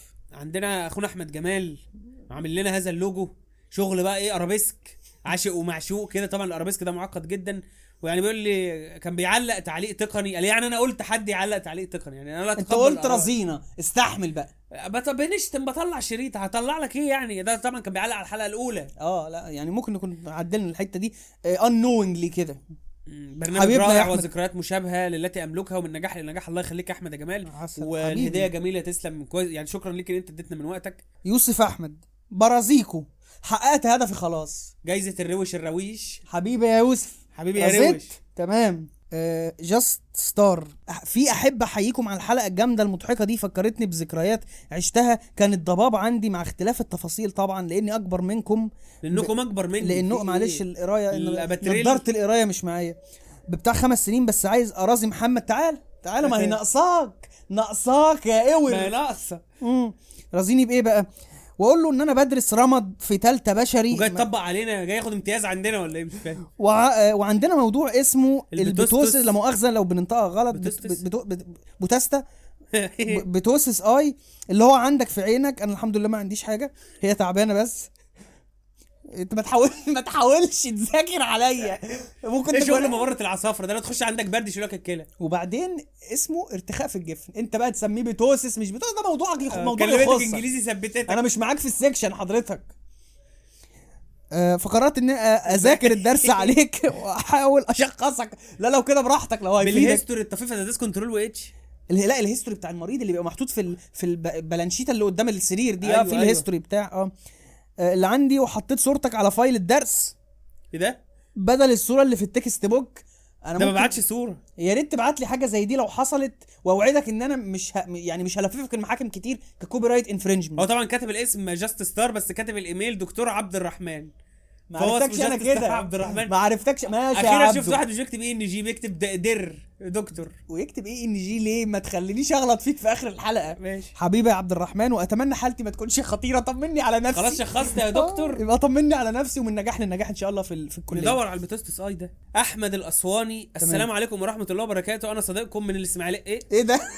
امال الاسواني دي يا ابو حميد في ايه؟ انت كاموفلاج، يمكن ده اللقب بتاع. احب انا واخي، ده البرنامج اللي اسمه انا واخي الاصغر الدعسوقه. اقول لك انا احب انا واخي الاصغر الدعسوقه وسلاح في النينجا وفلاب جاك. بحب فلاب جاك انا. الى جانب متابعتكم اتابعكم من عمر الستة، دلوقتي عندي ثمانية. والله كبرت يا احمد يا اسوان وبقيت اسماعيل. ان شاء الله تفضل تتابعنا كده ونفضل مستمرين لحد ما يبقى عندك عشرين سنه، إيه لحد ما تبلغ اولا، بعد كده ربنا يكرمك. سامر عز الدين او سمير او سمر، يعني سامر سمير سمر، يعني احنا متفق يعني مختلفين في حاجه. بيكلمنا بلغه المحتل فور سام ريزون. يمكن الكيبورد ما عندوش عربي، وعارف ان هو لو كتب لنا فرانكو هنسب العقائد والملل أوه. من قبل ما نقراها اه فاعتقد ده بيتكلم على جانب تقني. فرد انت. هاي زير، اي جاست وانتد تو جيف يو ا بيج شوت اوت فور ذا اميزنج ورك. ده ايه ده كتاب ملون ولا الله ابيض واسود بالانجليزي؟ اه ثانك يو فيري ماتش سامر عز الدين، شكرا. اي هاف ا سجستشن ذو، يعني سجستشن بذوق كده، عنده اقتراح ذوق. هاف يو ثوت اباوت ابلودينج ذا ايبيسودز اون بودكاست بلاتفورمز لايك جوجل, جوجل بودكاست ابل بودكاست اند سبوتيفاي. هو لا مؤاخذه هو جت علينا بودكاست عشان يترفع على المنصات دي. ما اعرفش انت انت ليه نمطنا كده؟ مش فاهم يا جدعان، يعني انت ليه ايه انت ليه خليتنا كده؟ حطوا على اليوتيوب عندنا عاملين فيجوال برزنتيشن و اه فعلا ده بعيدا عن الهزار، في حاجات المجهود كله رايح فيها. طب ما انت لازم تشوفها. ايوه حلقه اسمها ازاي ده؟ لو صوت بس نعمل حلقه كل يوم. انا كان بقعد بقى ايه واقطع واعمل فريم، وانا يعني مورجان فريمان اللي جوايا احيانا بيبقى عايز يوصف مشاهد، لازم اعمل افكتات وصور ممكن لو في متاحه. ثم الفلوس، الاعلانات، الواتش تايم. it would be awesome to be able to listen to them during long drives. انا بس اسال سؤال ساذج شويه، هو انت ما ينفعش تفتح الحلقه دي على اليوتيوب اللي هو ميوزك مثلا؟ لا اللي هو يوتيوب بريميوم. معرفش بيت الجهل، ما هو بريميوم بيخليك تشغل فيديو في الباك جراوند. طب خلاص اشتركوا في بريميوم يا جماعه ونايح الجميع سعداء. انا في ناس بت بت بتدفع اشتراك لبرنامج اسمه فيديو لايت، بيدفع له اشتراك عشان ما يشوفش الفيديوهات باعلانات. لو طب ما انت كده كده دفعت. بلس listening to podcasts uses way less data compared to watching videos. معلش يعني ما جاتش علينا، ما قلنا لك احنا قلنا يعني جت علينا، يعني بختك جت علينا، اعتبرني بلا الفضل يا سيدي. ما يعني هو مش احنا مش بودكاست يا سامر سمر سمير ف او ممكن والله ممكن يعني بجمله السبوبه لو كبرت يعني. وعلى راي الطريقه اللي انا دايما بختم بيها الرسائل بتاعت الناس اللي بتبعت لي، ثانك يو فور ريتشينج اوت، ثانك يو لوكينج فورورد تو هيرينج باك فروم يو. بسمله حسين، مبدئيا كده انا اول مره ابعت ايميل لحد، بس لو وصل لكم وقريتوه هو ليه الموضوع ماشي في سكه اللي هو ايه لو انت لقيت الرساله دي هبقى انا ميت. انت بعتها في ازازه في البحر، فانا هعتبر نفسي تاني اقوى هاكر في العالم. ليه ليه انت بعت لو ذكر حكام هاك؟ مش قصدنا تريقه ولا حاجه، احنا بنمرح يعني. نيجي للجد بقى. انا في ثالثه ثانوي علم رياضه، وكان عندي هدف معين بس حساني دلوقتي صرفت نظر عنه. ده بتاريخ حداشر ستة بعد الكيمياء صرفت قوي بقى. اه ومحتاجه منكم انكم تساعدوني، انكم من غير الف يا بسمله لو ينفع ترشحوا لي كليات كويسه ومجالها حلو. عشان كده بعت الايميل بعنوان اخواتي، لاني بجد مش بهزر جاي اطلب نصيحه من اخواتي. الله يخليك يا بسمله، ويعني احنا يشرفنا مش منورنا ومشرفنا ومبسوط انك بتعرفنا. هي للاسف ملهاش مشرفانا ومنورانا ومبسوط انك بتعرفنا. ماشيه كده معلش يا بسمله، ده بتوع الراب قال لك وفلوس بتكون في البنك بنك. عادي يعني. وطبعا انا بحبكم قوي، ربنا يكرمك بجد، مع اني ما بفهمش حاجه في المجال بتاعكم. مش مشكله، اهي معلومات. انا ما بفهمش في الكوره وبتابع كل محتوى الكوره المتاح. عادي عادي عادي عادي، بس انتوا قادرين تخلوني مستمتعه لاخر لحظه في الفيديو، وفيديوهاتكم بتهون عليا كتير قوي بجد. ربنا يكرمك، واتمنى تكون امتحانات الثانويه عدت عليك كويس، وهنسهب في الكلام عن الثانويه والكليات في حلقه الثانويه. والله وانا يعني الكلام جايين لها بقى مش كله هلس يعني. اه ومستهدفين ان هي تبقى بس بعد ما تخلصوا امتحانات، عشان حاله الياس اللي عند بعض الناس او اسمها ايه اليوفوريا اللي, اللي عند بعض الناس التانية، ويعني عارف انت حاله الهانج اوفر دي تكون عدت. نتكلم كلام بجد عن الكليات وتعمل ايه ان شاء الله في فيديو الثانويه. ييه yeah, yeah. عز الدين بعت لنا اوريجينال نيرو اديشن. الله الله الله، ده معاه نسخه نيرو تمانية اصليه ألفين وتمانية. لكن ما عنديش ادنى فكره ممكن تشتغل على ويندوز عشرة ولا هتحتاج فيرتشوال ماشين؟ لا اعتقد هتشتغل. هو في اسطوانات بالمناسبه اللي فيها اوتوران، اغلب الاسطوانات بتحتاج فيرتشوال ماشين ومش بتشتغل حتى على الفيرتشوال ماشين. لو عاوزها لاجل النوستالجيا قول لي ابعتها لك العجم ازاي. مع اطيب التحيات صديق البرنامج عزوز. حبيبي يا عز، احنا ممكن نعرضها له للبيع في البرنامج لو حد مهتم يشتري اسطوانه نيرو ألفين وتمانية عمرها تلتاشر سنه لبرنامج عفى عليه الزمن ممكن نوصله وناخد احنا الكوميسيون بتاعنا. أه سامح السيد، كنت حابب اشكركم على المجهود اللي بتعملوه عشان تهونوا علينا الايام اللي ما يعلم بها الا ربنا دي، يعني على كل ان شاء الله تتحسن ان شاء الله تتح...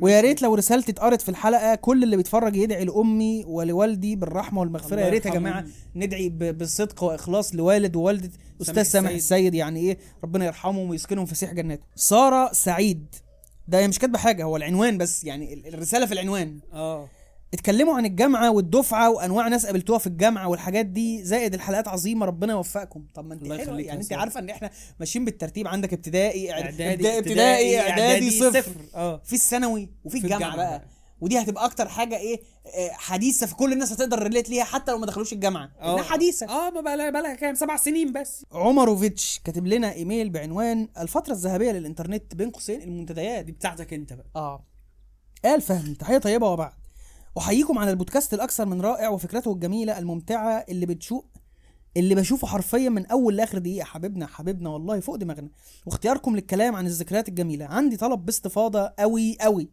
عن فترة المنتديات العربية، واستعرض بعض الأسماء الأشهر. مت... هو كان إيه قلبه حاسس إن إحنا نسجل الحلقة دي ولا آه إيه؟ والله يعني عارف إنه إيه على طريقة بسملة، لو بتقرأ لو أنت سامع الحتة دي يبقى أنت أكيد سمعت سيجمنت المنتديات في هذا ال... في هذه الحلقة. الأشهر المنتديات العربية في الفترة دي، وأتمنى بجد تنفذ فكرة تصميم منتدى تنفيذ منتدى بالأسلوب القديم، والناس تقدر تتفاعل عليه وتندمج معاه بعيد عن روتين الإنترنت اليوم السخيف. سامع أعتقد حاجة زي دي بعد ما الناس تخلص ثانوية، بس عشان إيه أيوة نعمل منتدى ونعيش كلنا حياة المنتديات. شكرا جدا وآسف على الإطالة. متابع جيد لآل فهمي، عمر طنطا الغربية، عارف مراسلكم من روما البحر. مسرحية حكيم عيون دي مأثرة فينا قوي برضه، ممكن نعمل عليها حلقة، مش عارف نعمل أي عبث أي حاجة في التلفزيون بقى، اي حاجه في التلفزيون بقى. وفاضل ايميل مصطفى ابراهيم، يا عم اقعد والنبي بلا بيقول ولا ما بيقولش، احنا بقالنا قد ايه بنسجل؟ انت عامل لي بريد القراء كانك اسامه منير قوي يا عم. هي جت علينا